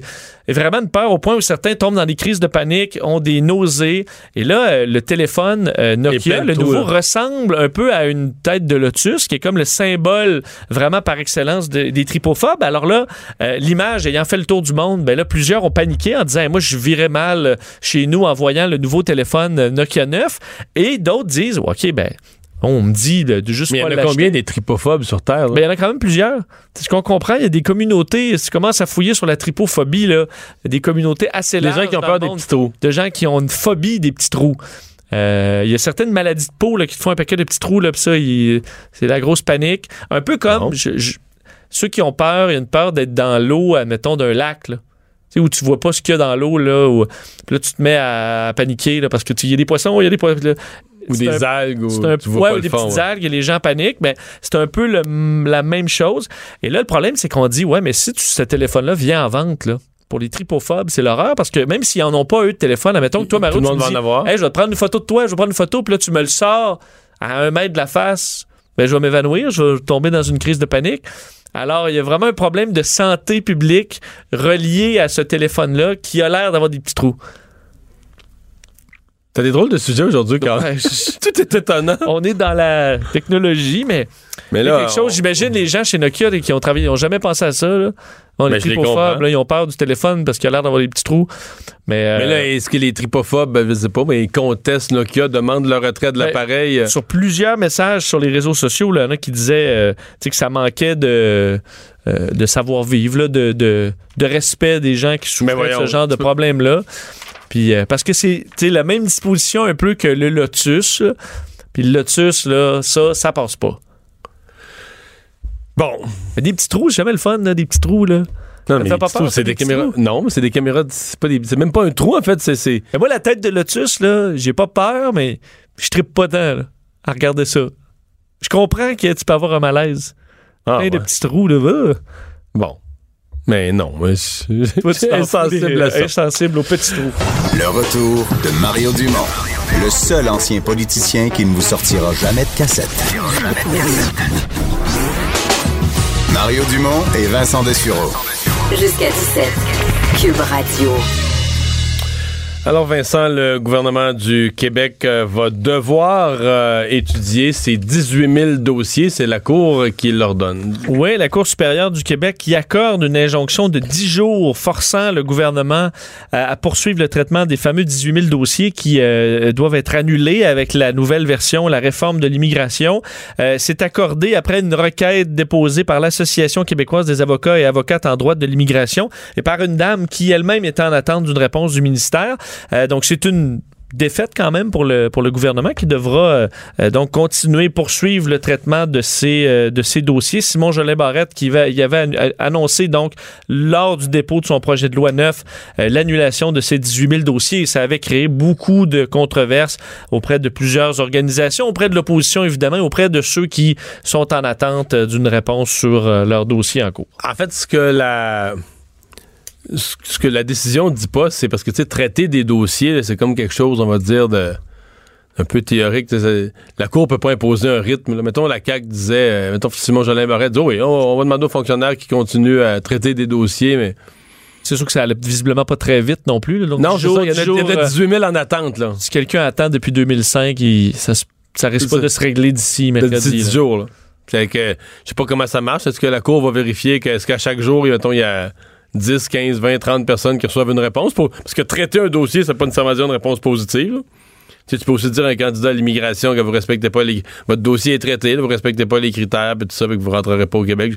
J'essaie de saisir un peu, là, qu'est-ce que. Comment c'est. Tu sais, mettons que la CAQ- Parce que, bon, la CAQ peut aller en appel, on peut pousser ça plus loin, mais mettons qu'ils disent oui, là. Qu'est-ce que ça. Dans le concret, qu'est-ce qu'il faut qu'il change? C'est plus la défaite politique, c'est plus le fait de d'amorcer une réforme, d'avoir l'air sûr de toi. là. Puis c'est la première étape. Une de tes premières réformes, d'ailleurs, tu te fais taper ses doigts par la cour. tu sais. Ouais, l'opposition, ça va leur donner un peu de. Ça donne du jeu à l'opposition. faut comprendre que c'est quand même une injonction. hein. Une injonction, la Cour dit pas nécessairement que t'as tort. La tort dit que la, la Cour dit tu t'apprêtes à causer un dommage comme irréparable. C'est que si tu laisses traîner ces dossiers-là ou si tu les jettes, ce sera plus réparable, donc on te demande de pas le, de pas le faire. Euh, Puisqu'on parle de la CAQ, il y a un de leurs députés qui avait quitté l'Assemblée précipitamment la semaine passée en ambulance. Euh, le lendemain, j'avais vu sur les réseaux sociaux, il disait lui-même, ouais, finalement, je me porte mieux, puis tout ça. Mais non, il y avait quelque chose de grave. Oui, c'était quand même assez sérieux pour euh, le, le député de Québec, de Québec de la coalition Avenir Québec, Robert Bussière. Le 14 février dernier, vous vous souvenez peut-être des, des images, mais il avait eu un malaise. Il avait été aidé par ben, deux, Deux médecins. à l'Assemblée nationale, euh, Gaétan Barrette et Lionel Carman, qui lui avaient donné euh, leur, leur- leur- soutien. Euh, et finalement, bon, avait été, euh, à- bon, avait été euh, hospitalisé par la suite. Et finalement, on se rend compte que c'est un, euh, infarctus du myocarde. Et là, aujourd'hui, euh, communiqué via son, euh, son conseiller politique, euh, William Robertson, qui dit depuis l'incident, les professionnels de la santé ont réalisé divers examens afin de déterminer les sources euh, de son malaise. L'investigation étant terminée, je suis en mesure de vous confirmer que M. Bu- euh, Bussière a malheureusement subi un infarctus du myocarde. Vendredi dernier, il a subi une intervention chirurgicale pour faire face à la situation. Euh, il aura besoin de quelques mois, dit-on, pour retrouver la grande forme, mais qu'il se porte très bien et que les travaux là, euh, au bureau de circonscription, on est pleinement opérationnel euh, pour la suite des choses. Il y a deux médecins. c'est la deuxième fois quand même à l'Assemblée. La, la dernière fois, c'était Pierre Moreau. Là, cette fois-là, il y avait trois médecins, je pense, dans la. Parce que tu avais, vrai, on l'avait Philippe sorti. Couillard, mais tu avais le premier fonctionnaire aussi qui était là pour la sermentation. C'était la sermentation du Conseil des ministres ce matin-là. Tu avais M. Iglesias. Puis, il me semble qu'il y avait trois médecins cette fois-là. Quand on est... L'Assemblée nationale est bien pourvue en euh, médecins ces dernières années. Ah, ben c'était. C'était ça, Amir Kadir? Amir Kadir, t'es pas là. il l'ancien ministre de la. Santé, dont j'oublie le nom juste avant avec Tabarette. Euh, Bolduc. C'est Yves Bolduc. Peut-être lui qui était là. En tout cas, il manque pas de médecins à l'Assemblée lorsqu'une situation d'urgence se produit depuis quelques années. Euh, moi, quand je siégeais, est-ce qu'il y avait un médecin? D'après moi, euh, non. Le- Aucun médecin? Euh, J'ai siégé en même temps que Jean Rochon, mais qui était un médecin en santé publique. Il a quand même son cours de médecine, je pense, à la base. probablement plus, plus connaissant que... Puis la dernière... Claire Lamarche était évanouie au débat, t'étais pas là. Non, c'était fédéral, ça. C'est au fédéral. C'était un débat fédéral. C'était monsieur, c'était monsieur Chrétien qui était là. Puis non, il n'y avait pas de médecin dans la salle cette fois-là. C'est ça. Euh, et il y avait Jean Chrétien qui était vraiment pressé de, qui était vraiment pressé d'arrêter le débat. Euh, pétition euh, pour demander qu'on n'ait plus de bidon de lave-glace. Oui, et euh, pourquoi pas, on, on se rend compte que si vous allez dans les stations-service, les poubelles sont pleines de... Mais maintenant, ils mettent un poteau, et maintenant, ils mettent un Ouais. poteau pour euh, Tu mets ça sur le poteau, empiler les. euh, et de plus, de plus en plus d'endroits, on retrouve ces euh, distributrices. Ouais. Donc, euh, Alexandra Lamontagne voudrait que tous les, toutes les stations-service soient forcées d'avoir ces stations de remplissage pour éviter euh, la multiplication des bidons. Bonjour, Alexandra. Bonjour, ça va bien? Ça va très bien. Euh, comment vous est venue cette idée? Parce que d'abord, Euh, de ben, tous dans les contenants de euh, plastique là, dans l'alimentation et partout, euh, c'est un parmi tant d'autres? Oui, ben dans le fond, moi, je suis, euh, je suis un petit peu euh, proactive au niveau de l'environnement, puis euh, au niveau des emballages, ben moi, ça, ça me fait un peu mal au cœur de voir tous ces emballages-là, que ce soit dans, l'aliment- dans l'alimentation ou dans les, les stations-service comme ça. Donc moi, je voulais faire un petit peu ma part pour essayer peut-être de changer les choses, puis euh, de conscientiser les, les gens que ce plastique-là, il se retrouve soit dans nos poubelles ou au recyclage, ou mal géré, ou euh, brûlé, ou euh, dans l'environnement. Fait je trouvais que ça serait comme important de faire une pétition pour voir comment les gens réagissent à ça, puis aussi d'apporter cette pétition-là, ben euh, aux commerçants pour dire Ouais. regardez, les, les gens veulent que ça change. Parce que vous voulez pas une loi là-dessus du gouvernement. Vous voulez, dans le fond, convaincre les garagistes de, de, de le faire par eux-mêmes, là. Ben si ça va jusqu'à une loi, tant mieux. OK. Mais, mais à première vue, que- votre première intervention, c'est de convaincre les euh, de convaincre les garages de se doter. Est-ce que c'est dispendieux l'équipement, la, la- petite pompe pour euh, mettre du lave-vite? Ben dans le fond, euh, il, y a des certaines déjà euh, stations d'essence qui, qui offrent un, un système un peu on-main. Fait qu'ils sont comme c'est c'est comme des, des grands réservoirs où que tu peux te, te remplir, puis il faut tout le temps un petit peu quelqu'un pour surveiller ça. Que ça, c'est moins dispendieux, c'est sûr, parce que c'est c'est moins une, une grosse machine. Mais si on parle de la station de lave-glace qui est une compagnie, ben c'est entre 9 et 10 000 euh, dollars la, la, la machine. Là. Puis là, ça, ça oui. mesure, ça mesure la quantité, ça fixe le prix, un peu, un peu comme l'essence. Là, tu payes ce que tu as pris. Ben, eux, eux, oui. La station euh, service euh, lave-glace, eux, c'est euh, selon ce que tu as pris. Puis dans quand c'est un petit peu plus euh, on aide, c'est plus comme un prix fixe là, euh, du remplissage. Je comprends. Mais dans la dans l'opération, on peut penser quand même que le, le garage, on, on ferait baisser le prix du lave-glace, probablement que le, le prix du bidon. Parce que généralement, n'importe quoi qu'on vend en vrac, euh, ça baisserait le prix aussi. Ben ça, c'est c'est c'est le commerçant qui fixe un peu son prix là. Euh, c'est sûr que non, parce que je, parle pour le commerçant. euh, Je parle pour le commerçant. Là. Mettons que le commerçant en achète, euh, je sais pas moi, des, des, des- des réservoirs. Généralement, tout ce que tu achètes en vrac revient moins cher parce que les, euh, ces, doubles emballages, tous ces galons-là, ils sont aussi dans une probablement qui arrivent dans une, je sais pas, dans des boîtes de carton ou des palettes. ou- Tu sais, c'est donc on c'est c'est tout cet emballage-là qu'on économise pour arriver à juste un réservoir. Tout à fait, ça, c'est c'est pas moi qui fixe ce prix-là, c'est vraiment euh, le commerçant. Puis euh, je sais vraiment pas comment c'est c'est géré, mais oui, souvent, des fois le vrac est moins cher, des fois non.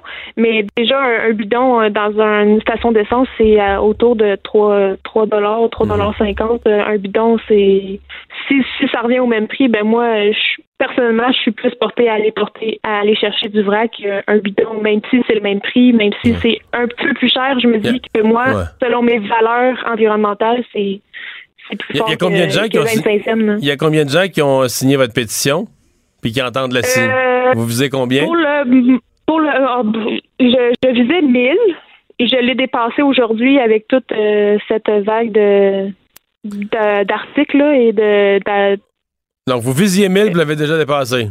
oui je l'ai déjà dépassé là fait que c'est sûr que plus on en a plus ça a, ça a de poids parce que les gens vont dire qu'est-ce que eux veulent là fait que c'est sûr que ça a un poids au niveau des commerçants parce que souvent ils se fient un peu sur euh, sur ce que les gens veulent là Ouais. Ben, on va, on va surveiller ça. Merci beaucoup d'avoir été avec nous. ben merci à vous Au revoir.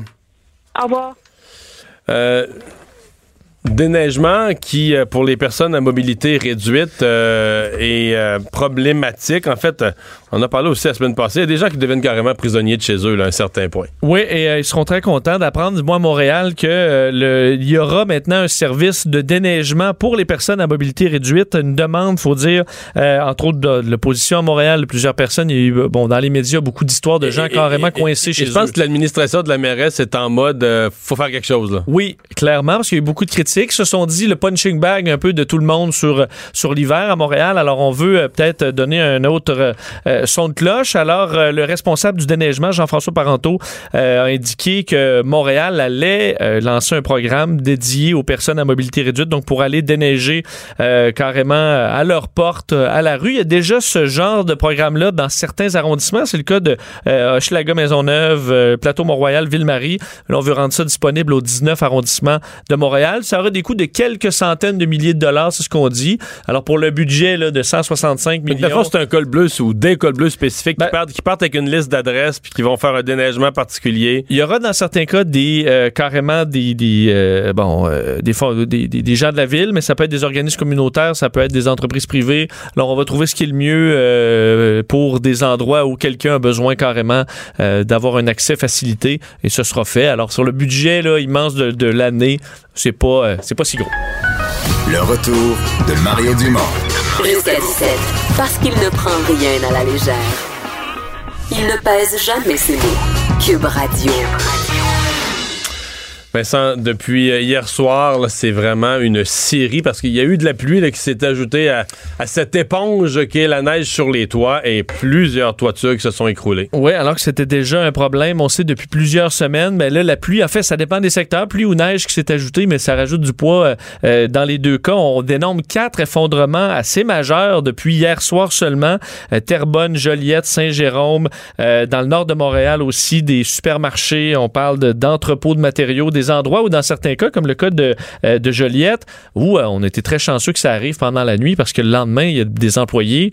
Euh, on dirait que dans le secteur touché, il y avait une trentaine d'employés qui auraient pu y être. Heureusement, souvent, on semble avoir des craquements, des bruits inquiétants qui causent une évacuation au moins avant, mais ça commence à être dangereux à plusieurs endroits.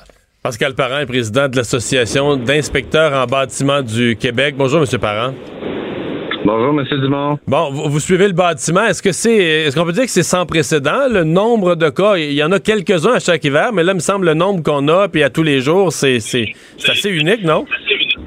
Oui, à ma connaissance, moi, c'est sans précédent. J'avais jamais vu ça là, antérieurement. Là. C'est sûr que le climat est très particulier. C'est pas facile à travailler. Bon, il y a beaucoup de différentiels de température. Il y a de la neige, euh, il y a de la pluie, euh, ce qui forme de la glace. Ah, Bon, de la glace, on sait plus. Vous avez déjà, j'imagine, pris une pelle. Bon, quand vous prenez de la neige poudreuse, c'est beaucoup moins lourd que de la neige qui est mouillée ou de la, glace en tant que telle. Fait que ça cause des surcharges euh, sur les toits, ce qui cause effondrement, bien sûr.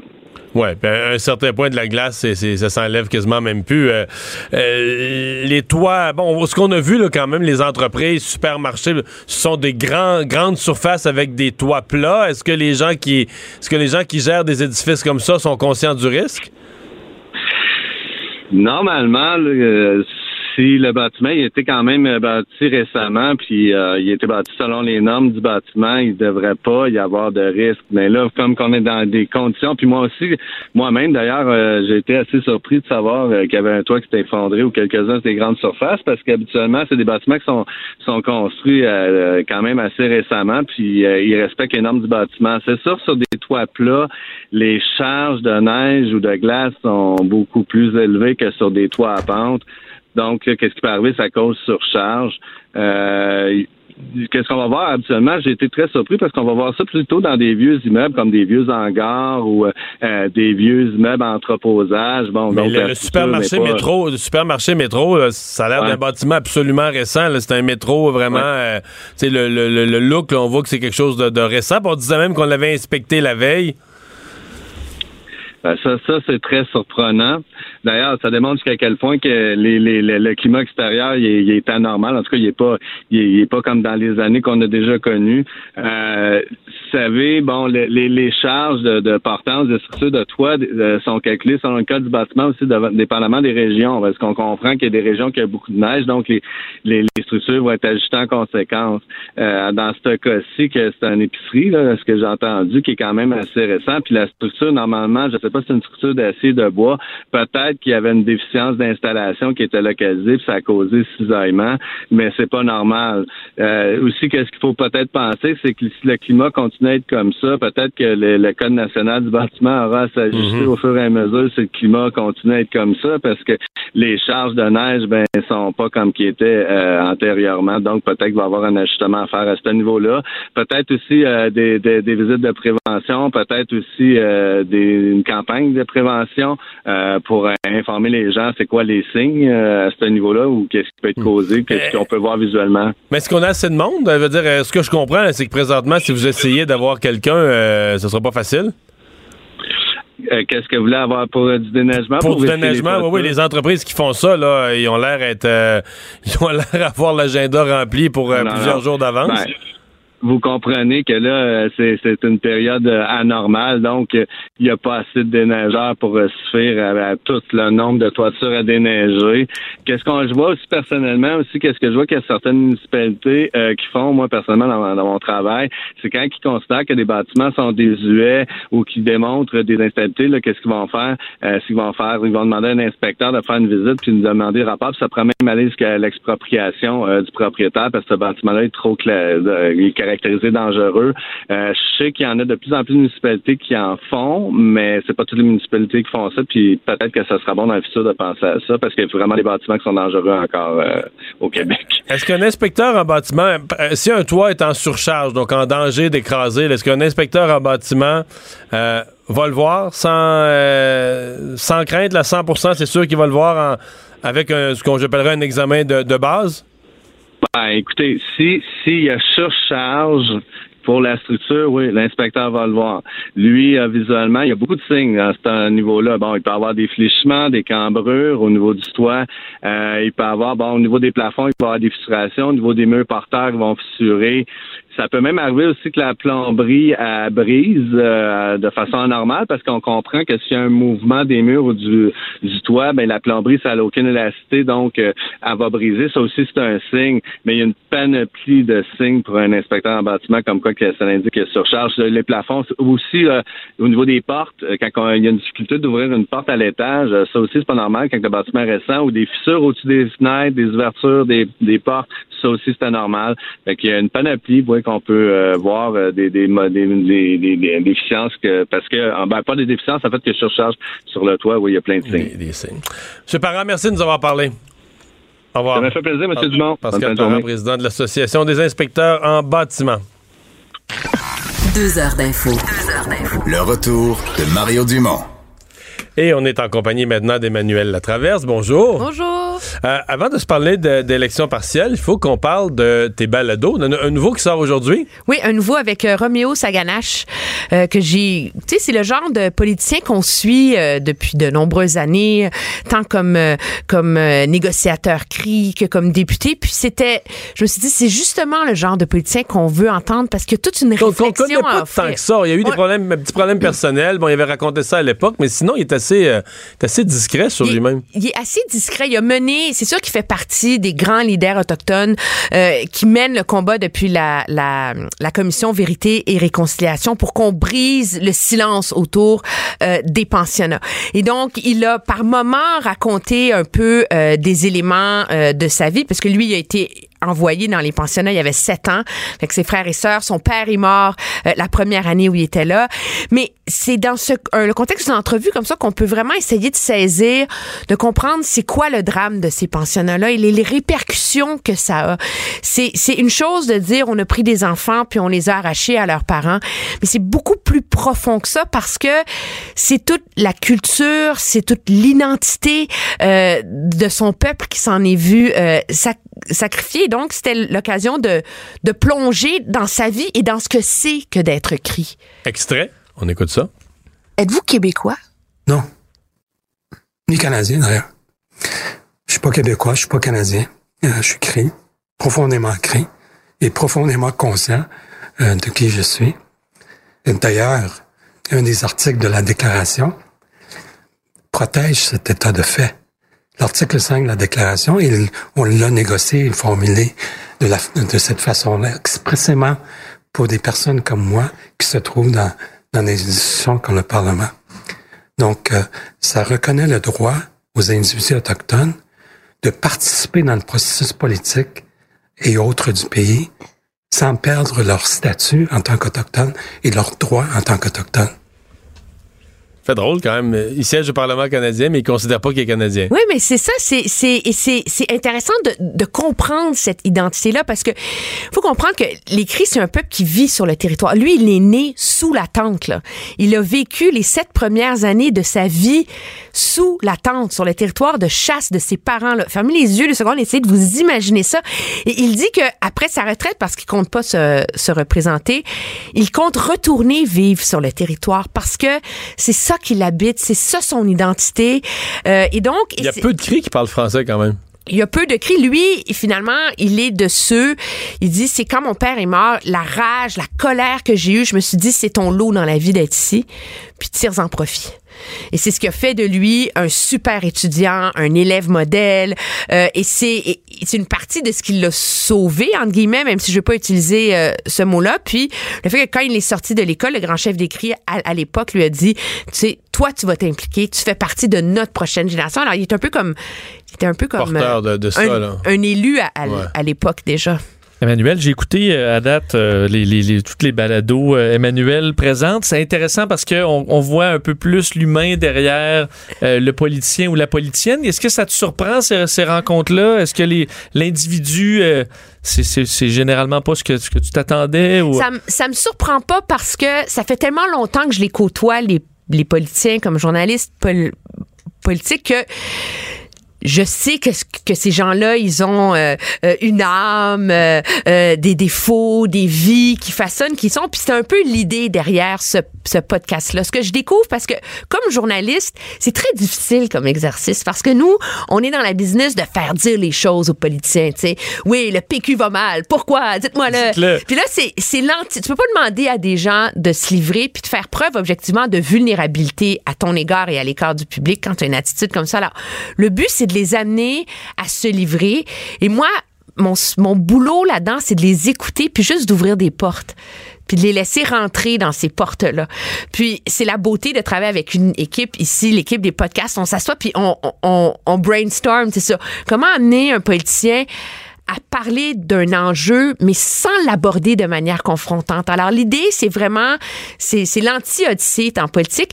Puis ce que je découvre à force des faire, c'est qu'il y a pas, il y en a pas un qui est pareil. Le ton est pas le même, le niveau euh, d'engagement est pas le même. Et donc, c'est vrai qu'il se révèle un peu parce que euh, j'ai pas le même discours, j'ai pas le même... euh, les mêmes réponses puis c'est euh, puis je trouve ça intéressant moi j'ai beaucoup j'ai un immense plaisir à faire ça c'est comme euh, une balade dans l'âme des Fait que politiciens c'est juste pas quand la cassette sort. là. Tu les ramènes. euh, oui non mais c'est ça mais il faut pas tu sais je veux dire c'est ils ont ils sont tellement programmés. Nous comme journalistes on est tellement programmés à leur rentrer dedans souvent que moi je me rends compte ce que ça exige comme discipline pour moi de vraiment sortir de ce mot-là qu'on peut pas leur reprocher des fois de retomber sur leur cassette parce que eux aussi sont programmés.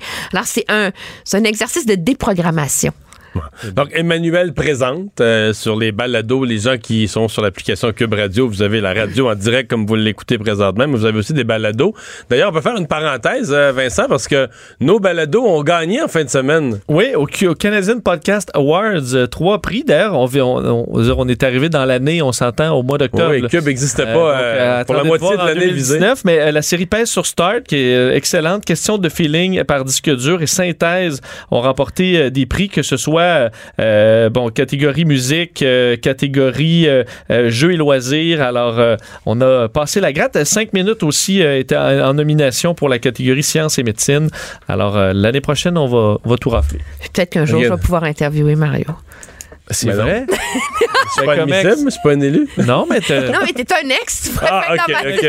Ce serait ta, ta, quatrième saison, ça, les ex. C'est Hey, ça. revenons sur la, la politique d'aujourd'hui, parce que ça vote présentement euh, dans trois circonscriptions au Canada et tous les partis jouent euh, tous les partis jouent gros. Bon, il y a les élections partielles, parfois, il y en avait eu au fédéral les dernières qu'on suivait de loin. On était quand même curieux de voir ce qui allait arriver.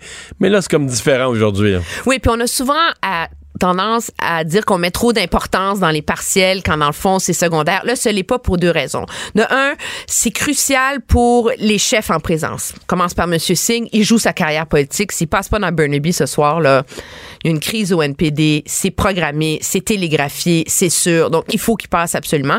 Test important pour M. Trudeau. Se faire élire, faire élire un libéral d'Outremont, sans Thomas Mulcair, ce serait pas supposé être trop difficile dans le contexte actuel avec l'effondrement du NPD. Surtout que Mme Bendayan avait fait campagne en 2011. Elle connaît le terrain, elle est sur le terrain depuis longtemps. Maintenant, est-ce qu'il y a eu un effet Sensé-Lavalin dans la sortie de vote, etc.? On verra. Euh, je voudrais que pour le NPD aussi, elle est importante, cette course euh, dans Outremont, parce que tu peux perdre, mais tu peux perdre honorablement aussi. Hein? Et donc, il y a un peu une barre Ouais. ici là, de si le NPD Si- peut y arriver. S'il partait de la victoire de Thomas Mulcair, il finissait avec euh, 13 là, ouais, on dire, ça, on ça, va ça dire s'appelle une raclée, puis c'est la fin du... C'est comme ça, ça laisse présager ce qui va arriver. Personne porte beaucoup d'attention à la partielle dans euh, York Simcoe, parce que c'est plus bleu que ça comme territoire en Ontario, là, tu peux pas. Là. Donc, faut, faut qu'Andrew Scheer remporte ça haut la main. Là. Non, non, mais il va remporter ça Il au va la main. remporter ça au la mais l'enjeu, c'est que tout le monde va regarder comment s'en sort le parti de Maxime Bernier, là. Parce que tu es en territoire très conservateur, en Ontario. Si Maxime Bernier fait un score, euh, tu sais, 7, 8, 10 6 etc., tu dis, c'est pas fait élire, on s'en fout. Mais le problème, c'est que tous les sièges qui appartiennent aux libéraux dans les banlieues de Toronto, tout ça, où il y a un fonds conservateur, ça, c'est des luttes serrées de toute façon, là. Alors, si M. Bernier réussit à aller Ça, la chercher banlieue de Toronto au Canada, c'est, c'est, quoi? C'est 40, 35, 40 Écoute, comtés? C'est à peu près ça. Je veux dire, juste Brampton, il y a six comtés. Mississauga, il y en a six. Don Valley, il y en a six. Tu sais, c'est des gros, gros, gros Fait blocs. puis- là. Comme une ça a tendance- un peu comme le 4-5-0 montréalais, ça a tendance à voter un peu en bloc. Fait que si ça part tout libéral ou tout conservateur, oh, ça, Oui, ça, oui, non, non, mais ça ça, peut ça et ça défait des gouvernements. Monsieur Harper a eu sa majorité en 2011 dans ces banlieues-là et il a perdu le pouvoir dans euh, ces banlieues-là. C'est ces banlieues-là qu'on donnait Parce la ça a majorité. tout viré libéral la Ça a dernière tout fois. viré libéral la, la, la dernière fois, mais ça demeure des courses serrées. Et donc, euh, à ce chapitre-là, il va falloir voir si vraiment M. Bernier a le pouvoir de causer des sérieux maux de tête, je vous dirais, euh, aux conservateurs. Ouais. Euh, on a finalement eu la réponse, on n'a plus de temps, là, mais la réponse, Mme Wilson-Raybould, elle va pouvoir parler à l'intérieur va de... pouvoir dire quelque chose à l'intérieur de normes dont on attend encore la réponse. La publication. Alors, M. Trudeau, de toute façon, c'était clair. À partir du moment où le, où le greffier a réussi à passer une heure et demie à témoigner puis à tout déballer son sac, c'est difficile après ça d'invoquer que Mme Raybould ne pouvait dire. pas parler des mêmes réunions où ils étaient les deux ensemble. Sauf que je comprends qu'il y a quand même des poursuites et le niveau de, de, de détails qu'elle peut fournir sur la nature des discussions, je soupçonne que c'est autour de ça que ça va tourner, mais on attend Mais la de voir partie, le est-ce qu'elle a subi de la pression ou pas? Elle va pouvoir répondre à ça. Là. Genre, à combien de reprises on vous en a parlé? Qui? Euh, est-ce qu'ils ont Mais levé de le toute ton? façon, on le sait déjà, entre vous puis moi, il y en a eu de la pression. Là. Je veux dire, elle dit non. Qu'elle ne veut pas intervenir. Le premier ministre, dit c'est ta décision. Puis là, après ça, le chef de cabinet du premier ministre, euh, son conseiller principal, euh, lui en glisse un mot. Puis après ça, il y a un appel avec sa chef de cabinet. Puis après ça, c'est le greffier du conseil privé. Si ça, c'est pas essayer de tirer sur le gazon pour dire, écoute, va pas, t'es sûr, t'es sûr, tu veux pas changer d'idée? T'es vraiment certaine, tu veux pas changer d'idée? Tu veux pas changer d'idée? Tu pensais à toutes les implications. As-tu pensé à toutes les. Je veux dire, à un moment donné, là, l'argument du côté du gouvernement, c'est que c'est c'est du contexte et que ce n'est pas une pression inappropriée. Écoute, on rentre dans des dédales constitutionnels. là. Ouais. Il y a un a débat plus de- légal puis il y a Ouais. un débat politique. On a de plus ça. de temps, mais il reste quand même que c'est le genre d'affaire là. Il n'y a pas un conservateur, qu'il y ait un espion à l'interne, il n'y a pas un conservateur qui sait ça, il n'y a pas un journaliste qui sait ça. C'est la personne qui a parlé au Globe and Mail avec détail pour qu'un journaliste solide comme Robert Fife écrive ça. C'est quelqu'un de proche du dossier, là. Et un libéral. C'est certain. C'est quelqu'un qui était proche de Madame, plus que ça. C'est quelqu'un qui était proche de Madame Wilson-Raybould et assez proche pour savoir, pour couler cette information-là. Et assez choqué pour faire mal au Parti libéral assez son choqué chef. pour faire mal au Parti libéral et pour pouvoir finalement défendre Mme Wilson-Raybould. Moi, je pense qu'il y a un des- elle, elle a des comptes à rendre aussi, parce que être ministre, ça veut dire faire partie d'un gouvernement. Pourquoi elle n'a pas démissionné à l'époque? Pourquoi elle le fait maintenant? C'est pas fini, hein? C'est pas fini. Merci, Emmanuel. Mario Dumont et Vincent Dessureau. Le retour de Mario Dumont. Après l'avoir lu et regardé, il était temps de l'écouter. Cube Radio. Et on va maintenant parler euh, cinéma. On va en discuter tout de suite avec Simone Fortin. Euh, Post-mortem sur les Oscars. Oui. C'était une belle soirée parce que les avis sont vraiment divergents là. Ben, Ici et ailleurs. Oui, ici, c'est quoi? C'est quoi vos avis? Ben, moi, moi, je- j'ai pas assez regardé. J'ai Ouais. vu des bouts, mais moi, je trouve ça horrible qu'il n'y ait pas d'animateur dans le sens que je trouve ça ridicule de Mhm. dire à l'humanité qu'on est rendu tellement sévère de dire qu'il n'y a plus personne de correct, mais tu peux plus trouver un animateur. Quand t'es rendu là, t'es dans le fond de la cave. Mais bon. Je suis d'accord. Bon. C'était un peu triste. J'ai trouvé ça plate comme soirée, là, pas d'animateur. Mais il y a eu des gros moments quand même. Lady Oui. Gaga. Lady Gaga, la performance, c'était un très, très beau moment. D'ailleurs, euh, c'est sûr qu'il Il y a eu des- il y a- J'ai vu des chanteurs, un couple de chanteurs country aussi. C'était un moment plus surprenant un petit peu. Oui, ça aussi, c'est une belle performance. Les deux autres, c'était un peu shaky. Queen avec euh, Adam Lambert, euh, on dirait que c'était comme, je sais pas, j'ai C'était pas bon, qu'ils ça? D'habitude, ils sont bons. hein. Oui, ben Queen, oui. Adam Lambert, on dirait, je sais pas, on dirait qu'ils Ils étaient les champions, ils l'ont chanté. Ils l'ont chanté, ils ont été des champions. mais Bon. je pense que c'est un bon moment pour euh, les- les- les- les- Lady Gaga et Bradley Cooper, mais euh, le pire moment pour la, la femme à Bradley Cooper, qui est quand même encore là pendant que les deux ils se minouchent pendant sais. cinq minutes. Elle s'est assise entre les deux. Oui, c'est ça. C'est mais Elle c'est- lançait un message très clair. malaisant un peu ça. oui, c'était malaisant. Comme euh, beaucoup d'autres moments, je trouve qu'il y avait beaucoup de, de discours. Beaucoup de malaise, oui. euh, malaisant. On dirait que les discours duraient comme cinq minutes. Je suis la seule. C'était Ben, à chaque fois, moi, ça devient, ça devient une source de, de- de- d'anxiété. là, parce que je me dis à Ah. chaque fois, ben là, ils vont partir la musique, là, ils vont couper le micro à- au troisième qui n'a pas eu le temps de parler, puis là, sa mère Je elle va être triste, puis là, Je fait que je le mets sur mute. Ils ont coupé Spike Lee d'ailleurs quand il faisait ses remerciements. Euh, Premier Oscar pour Spike Lee qui travaille depuis tellement longtemps, mais il a même pas eu le temps de terminer. Ils ont aussi euh, bipé une longue les, les premières choses qu'il a dit. Je pense qu'il a parlé contre Trump. D'ailleurs, Trump est fâché contre lui. Là, c'est une nouvelle affaire, un nouveau euh, duo qui se déteste. Mais non, euh, règle générale, je pense que les gens ont trouvé ça un peu plate. Puis je pense que tout le monde est déçu du film qui a gagné meilleur film. The Green Book? Oui. Euh, parce que c'est encore un peu l'histoire de c'est un film dont personne ne va se souvenir c'est un film vraiment classique un peu euh, un peu vieil euh, vieux style Mais c'est pas le film qui gagne, c'est le message politique. là. exactement Mais il n'y a plus. Moi, j'ai, on, on est juste là-dedans hier. là. Ben non, plus, plus qu'avant. On est juste dans les mais messages mais politiques. C'était un film critiqué par euh, les Afro-Américains aussi, Oui. parce qu'au contraire, c'est un blanc qui est le- un peu le héros là-dessus qui protège le noir. Puis ça a l'air que pour les blancs, ça nous fait nous, ça nous Ah ouais, conforter Spike Lee était fru de ça aussi. Ouais, hein. Spike exact. Lee était très fru. Spike Lee s'est levé dès qu'ils ont annoncé que Green Book avait gagné. Il a voulu quitter, mais il s'est fait arrêter avant de pouvoir Mais quitter. c'est un blanc qui est un peu l'héros, mais ça, ça Ouais. raconte quand même l'histoire des Afro-Américains. Puis l'obligation Ouais. d'avoir un livre avec des commerces, des, des, des motels qui vont bien t'accueillir. puis- Mais si on compare les deux, parce qu'il y avait quand même deux films sur le racisme, euh, Green Book et Black Landsman, si on compare les deux, c'est sûr que Black Landsman, c'était plus euh, frappant, c'était plus choquant. Ça terminait sur des images de Charlottesville qui est arrivé juste en 2017, ça fait vraiment pas longtemps qu'on est confronté au Et pourquoi il n'a pas gagné? Euh, bonne question. C'était peut-être trop choquant. Peut-être que ça rendait les Blancs trop inconfortables. Parce que l'Académie reste majoritairement... euh, ça reste beaucoup des Blancs qui sont un peu plus âgés. Donc, je pense que, je pense que c'est une question de confort. Je pense que Green Book, c'était le choix le plus, le plus confortable pour tout le monde. Tout le monde se sentait bien par rapport à ça. Mais dans 10 ans, personne personne va se souvenir de ça. Les gens vont parler de romans encore, de Black Panther, euh, même de Bohemian Rhapsody ou A Star is Born, mais Green Book, on sait pas. C'est comme le film le plus banal que personne ne va retenir qui a gagné C'est finalement. ça. Mais ça fait souvent ça. The Artist, euh, Argo, euh, Crash, des, des films que personne n'a jamais réécouté. Juste euh, La La Land, l'année Ah oui. Moonlight, oui, c'était c'était cute, c'était bon, mais qui a réécouté Moonlight versus qui réécoute La La Land tout le temps? Personnellement, je pense que c'est, je sais pas, il y a- comme une- un manque de vision de futur aux Oscars. Euh, Il y a quand même quelques autres films qui se sont démarqués avec euh, plusieurs Oscars, Mhm. dont Bohemian Rhapsody. Donc, Bohemian Rhapsody qui a gagné beaucoup de trucs euh, techniques, le son, tout ça, mais Black Panther aussi. Je trouve que Black Panther a vraiment gagné les Oscars qui méritaient le plus musique, costume, décor. Les décors, c'était fou. Puis d'ailleurs, ils ont battu plein de records avec ça. C'était euh, la, la deuxième et la troisième femme, la femme qui a gagné pour les meilleurs costumes et celle pour les meilleurs décors. Deuxième et troisième femme noire de l'histoire à gagner des Oscars dans une catégorie qui n'était pas acting, qui n'était pas meilleure actrice. Donc, c'est quand même fou. On réalise pas à quel point c'est rare qu'ils sont nommés, mais là, deux, euh, il y en a deux qui ont gagné dans la même soirée, donc ça, c'est super cool. Puis oui, c'est sûr, euh, Star is Born, je pense que c'est la plus grosse déception. Juste un Oscar sur, euh, sur beaucoup de nominations, c'est Celui qui assez- était évident, là, donc la, la Ouais. chanson. Dans les, dans les acteurs, euh, il y a de la controverse. Est-ce que. On commence par euh, Rami Malek. Est-ce Ouais. que ça, c'est controversé à part qu'il est tombé en bas du. Ah oui, il est tombé en bas du stage. Il, il s'est blessé, mais euh, est-ce que ça, c'est plus.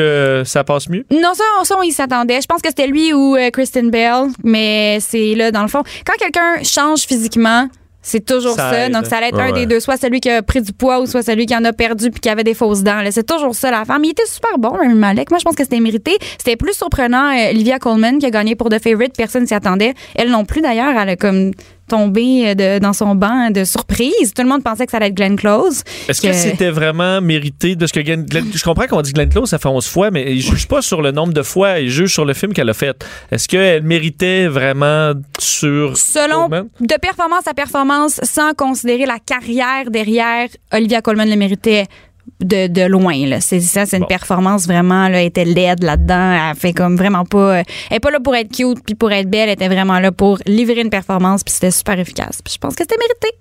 Sinon, dans les acteurs de soutien, rapidement, Marsha Ali. Marshall Ali, son deuxième. Regina King. Regina King aussi. C'est la première fois aussi de l'histoire que trois, des meilleurs acteurs sur quatre sont pas blancs, dans le fond. On a deux Afro-Américains, Rami Malek qui, qui est égyptien.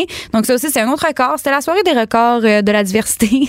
mais sinon, c'était la soirée un peu plate et euh, déception. Mais ça, au moins, c'est cool. Mais il y avait pas vraiment de surprise dans, dans les acteurs. C'était vraiment, je pense, le meilleur film dont tout le monde euh, jasait. Et finalement, Green Book. Et un mot sur nos deux films québécois dans les courts-métrages. Qui n'ont pas gagné. Qui n'ont pas gagné. Malheureusement. Ben, au moins, c'est c'est cool aussi, le court-métrage qui a gagné, euh, qui est disponible sur Netflix. Donc, les gens peuvent l'écouter, là, sur. euh, Oui. Mais juste ce qui- me fait rire, c'est que ils ils se sont dit on va rythmer, on va mettre des prix pendant les annonces, puis là, là Mm. tout le monde chiale, puis après ça, tout le monde chiale que c'est long, puis c'est plate, Ouais, parce c'est qu'on vrai. voit plein de catégories avec du monde qu'on connaît pas, mais c'est ça, maintenant, il faut Ça euh, manquait un a- animateur pour euh, mettre un peu de. prochain. Est-ce qu'il y en aura un l'année prochaine, un animateur? Je pense que oui. Je pense que les gens ont été assez déçus pour que là, ils remédient à la situation. Mais les trois filles qui ont fait le petit monologue d'ouverture, c'est parfait. On pourrait, on reprendrait ça. Il pourrait animer tout le long. Ben oui, pourquoi pas? Merci, Simone. Merci. Au revoir. De 15 à 17. De 15 à 17. Mario Dumont et Vincent Dessureau. Le retour de Mario Dumont. Et c'est maintenant l'heure de parler sport. Euh, Jean-Philippe Bertrand, des partants à TVA Sport, est avec nous. Bonjour, Jean-Philippe. Salut Mario. C'est euh, jour, évidemment, c'est l'heure limite des transactions qui est passée tout à l'heure à 15 heures. Euh, Est-ce que ça vaut la peine de parler de la transaction du Canadien? Est-ce que c'est un joueur qu'on va voir en uniforme ou bien euh, j'ai pas compris la transaction, moi, personnellement, là? Ouais, honnêtement, c'est c'est certainement pas la, tra- la transaction que les, les amateurs attendaient. Là, pour ceux qui l'auraient manqué, celle-là, les, euh, le Canadien est allé chercher chez les Coyotes de l'Arizona un dénommé Jordan Wheel, qui est un joueur, un centre droitier là, issu du, du quatrième trio. Là. Je regarde ses statistiques, c'est pas euh, c'est pas hallucinant depuis le début de la saison. Là. 4 buts, 7 passes, total de 11 points. Euh, on Mais il jouait pas, il jouait pas tout le temps, là. Il est un peu comme le quatrième trio du Canadien. Il embarquait, il débarquait. Oui, puis, puis ça risque d'être ça à Montréal également, parce que, tu sais, on allé chercher au cours des derniers jours Nate Thompson, qui est un centre de quatrième trio, qui est un joueur supérieur à, à celui-ci. Je comprends, Alors, mais euh, pourquoi? En fait, ma question, c'est euh, Michael Chaput, je sais pas, là, ça avait l'air d'un bon gars, travaillant. Tu sais, je veux dire, pourquoi, pourquoi on envoie Chaput et on prend l'autre, là? euh? écoute, moi, ben, franc, là, je, je, je suis aussi euh, indécis ou confus que toi là-dessus. Si tu veux mon opinion, on a échangé 4,30 sous pour une pièce, là. Puis tant qu'à avoir 4,30 sous, aussi bien avoir 4,30 sous canadiens, mais ça, c'est euh, mon père de manche. Euh, une transaction très, très, très mineure. Je, je- je vais être bien franc avec toi, je pense que la seule, le, le seul côté positif, ce qu'on est allé chercher chez le Canadien, le- c'est le fait que c'est un attaquant droitier, ce qu'on manque. Qu'on en manque un petit peu. 24e Euh, bon, euh. Jean-Philippe, une question, parce que on, on a compris, on peut être d'accord ou pas, on peut en discuter longtemps, mais Bergevin a décidé, on sacrifie pas l'avenir, on donne pas nos choix au repêchage. Sous-entendu, on comprend que c'est pas notre année, on pense qu'on va peut-être rentrer dans les séries puis se faire sortir vite, qu'on mise pas beaucoup, mais j'avais quand même, j'entendais quand même en fin de semaine, la plupart des experts disent, il faudra au moins aller chercher un deuxième gardien, Niemi peut plus vraiment jouer, on n'a plus confiance en lui. Là, qu'est-ce qu'on comprend? Est-ce qu'on va donner d'autres chances à Niemi ou est-ce que Carey Price va garder les, les- les 20 matchs, 20, 21 matchs qui restent là? Ben, écoute, il gardera peut-être pas les, les, 20, les 20 matchs qui restent, mais il va certainement en jouer, en, en jouer 15. Puis, si on est dans le trouble, tant que ça, avec Anthony Niemi, ben, on a Charlie Lindgren dans, dans la Ligue américaine. Il va-tu mieux? Euh, oui, ben oui, il a commencé à jouer. Là. Je sais qu'il a été blessé pour une partie de la Non, mais je parle, je parle, là, je parle pas de blessure, je parlais hockey. euh, Il n'y a pas une saison à tout arracher non plus dans la Ligue Ben, américaine. les, les- les choses sur place, euh, les choses sur Ok. place à Laval. On a connu un début de saison difficile, là, mais sincèrement, là, Joël Bouchard est en train de faire du, du bon boulot, est en train de placer à la barque. Mais tu sais, tu parles du, du Canadien, ça c'est les transactions auxquelles on a eu droit au- aujourd'hui ont dicté le marché. Les quatre clubs se sont le plus améliorés, selon moi, au cours du dernier 24 heures. Ce sont les Jets de Winnipeg, les Blue Jackets de Columbus, les Golden Knights de Las Vegas et les Prédateurs de Nashville. Je te donne un exemple. Les Jets sont allés chercher Kevin Hayes des Rangers de, New York. Ben, ça coûté un joueur actif, un choix au repêchage et un choix éventuellement conditionnel. En d'autres mots, t'aurais-tu été prêt, je sais pas moi, à céder euh, un Joel Armia, un Ryan Paling, qui est un espoir prometteur, plus un éventuel choix de premier tour si, euh, euh, si signe avec l'équipe. Le prix à payer était très élevé. Alors moi, je peux comprendre Marc Bergevin d'être resté la tête froide. C'est facile dans cette journée euh, très émotive. Là, tout le monde t'attend à ce que tu bouges, puis veut que tu bouges. Sincèrement, je pense que Marc Bergevin a fait la bonne chose. Cela étant dit, un rival direct pour la course aux séries éliminatoires a gagné la course à l'armement, et je parle des Blue Jackets de Columbus, qui sont allés chercher, comme tu le sais, au cours des, euh, derniers jours, Matt Duchesne et Ryan Dezengold, des, des sénateurs d'Ottawa. Mais ils ont jeté aujourd'hui Adam McQuaid, un défenseur quand même robuste et, et pas vilain, et le gardien Keith Kincaid. Et ça, ça comme je te le dis, c'est un, adversaire direct du, du Canadien. Pour les 20 prochains matchs, là, moi, je serais pas surpris que- que les Blue Jackets soient sur une envolée. À long terme, je crois peut-être pas à, à Matt Duchesne, mais sur le court terme, d'ici à la fin des séries, moi, moi, j'y crois. Alors, ce que Columbus a fait, là, ils ont dit, nous autres, là, on y va all-in. Ils vont être atrocement mauvais dans deux ans, dans trois ans, puis dans quatre ans, parce qu'ils ont, tout donné leur choix au repêchage. Mais cette année, ils vont all-in. Moi, je trouve qu'ils vont all-in avec un, je sais pas moi, un, un 10 puis un 7 dans les là, en langage de poker. Mais eux, ils ont identifié que c'était cette année, alors que le Canadien identifié que c'était pas cette année. Dans les autres transactions, si tu me permets. euh, Mais, Mario, euh, non, mais euh, c'est parce que, tu sais, le, le Canadien, il va pas cette année. On se demande quand même euh, quand, euh, quand Shea Weber va avoir euh, 37 ans, puis il va, euh, il va être encore plus lent, puis que Price va être vieux, puis tout ça, euh, ça va être là? Ouais, Peut-être que, que chez Weber va être en fin de carrière, mais tu vas avoir un Romanov qui va être à ce moment-là prêt à prendre, le- à prendre la relève, un Josh Brook, un Nick Suzuki, un, un Ryan Paling, euh, un Kotkaniemi qui, à, à ce moment-là, là, dans trois Devrait être un premier centre. la fleur de l'âge. Moi, moi je- écoute, moi, il y a une déclaration d'assureuse. Moi, je ne serais pas surpris que le Canadien sera en finale de la Coupe Stanley d'ici les cinq prochaines années. Lorsque, lorsque l'avenir sera à maturité. Mais on n'est pas là. Tu sais, la question que tu te poses cette année, le Canadien va-tu gagner la Coupe? Non, mais parfait. Tout, tout ça rien. Il garde ça de même. Euh, le joueur le plus convoité aujourd'hui, Mario, c'était euh, Mark Stone, euh, anciennement des sénateurs d'Ottawa. Tu sais où est-ce qu'il a abouti? Les Golden Knights de Las Vegas.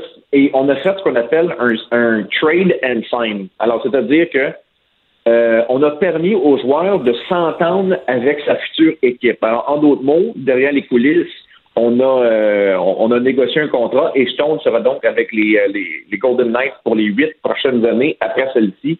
Un contrat de 76 Mais ça leur fait, ça leur fait deux premiers trios assez impressionnants, là, quand même, les Golden Knights, hein?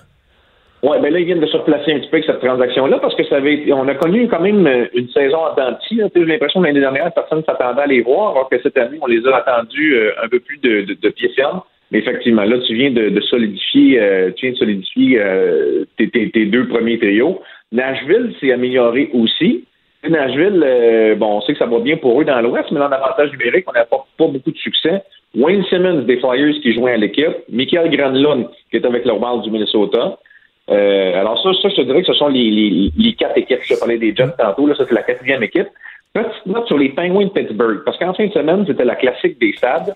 Puis euh, euh, Wayne Simmons, justement, qui était jusqu'à jusqu'à tantôt avec les Flyers, a frappé Brian Dumoulin. Commotion cérébrale pour Brian Dumoulin. Christopher Le Temps saute dans le tas, se, se blesse lui aussi, possiblement une commotion cérébrale. C'est ton défenseur 1 et 2. Alors, en d'autres mots, les, les Pingouins du jour au lendemain ont été amputés de leurs deux meilleurs défenseurs.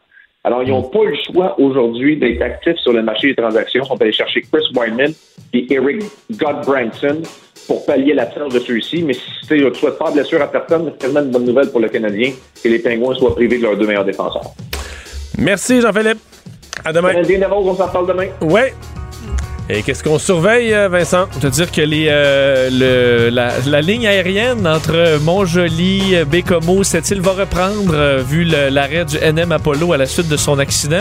Et euh, Air Force One avec Donald Trump est en direction de Hanoï. Ils sont partis pour, en direction du Vietnam pour la rencontre demain avec, Avec Kim Jong-un. Rencontre qui inquiète quand même. On se demande qu'est-ce que. Même les experts aux États-Unis disent est-ce que Trump va pas céder trop à quelqu'un qui est pas vraiment un leader sérieux du monde? On dirait que depuis la première rencontre, en termes concrets, là, Ça s'est euh, pas dénucléarisé tant que ça en Corée. c'est ça.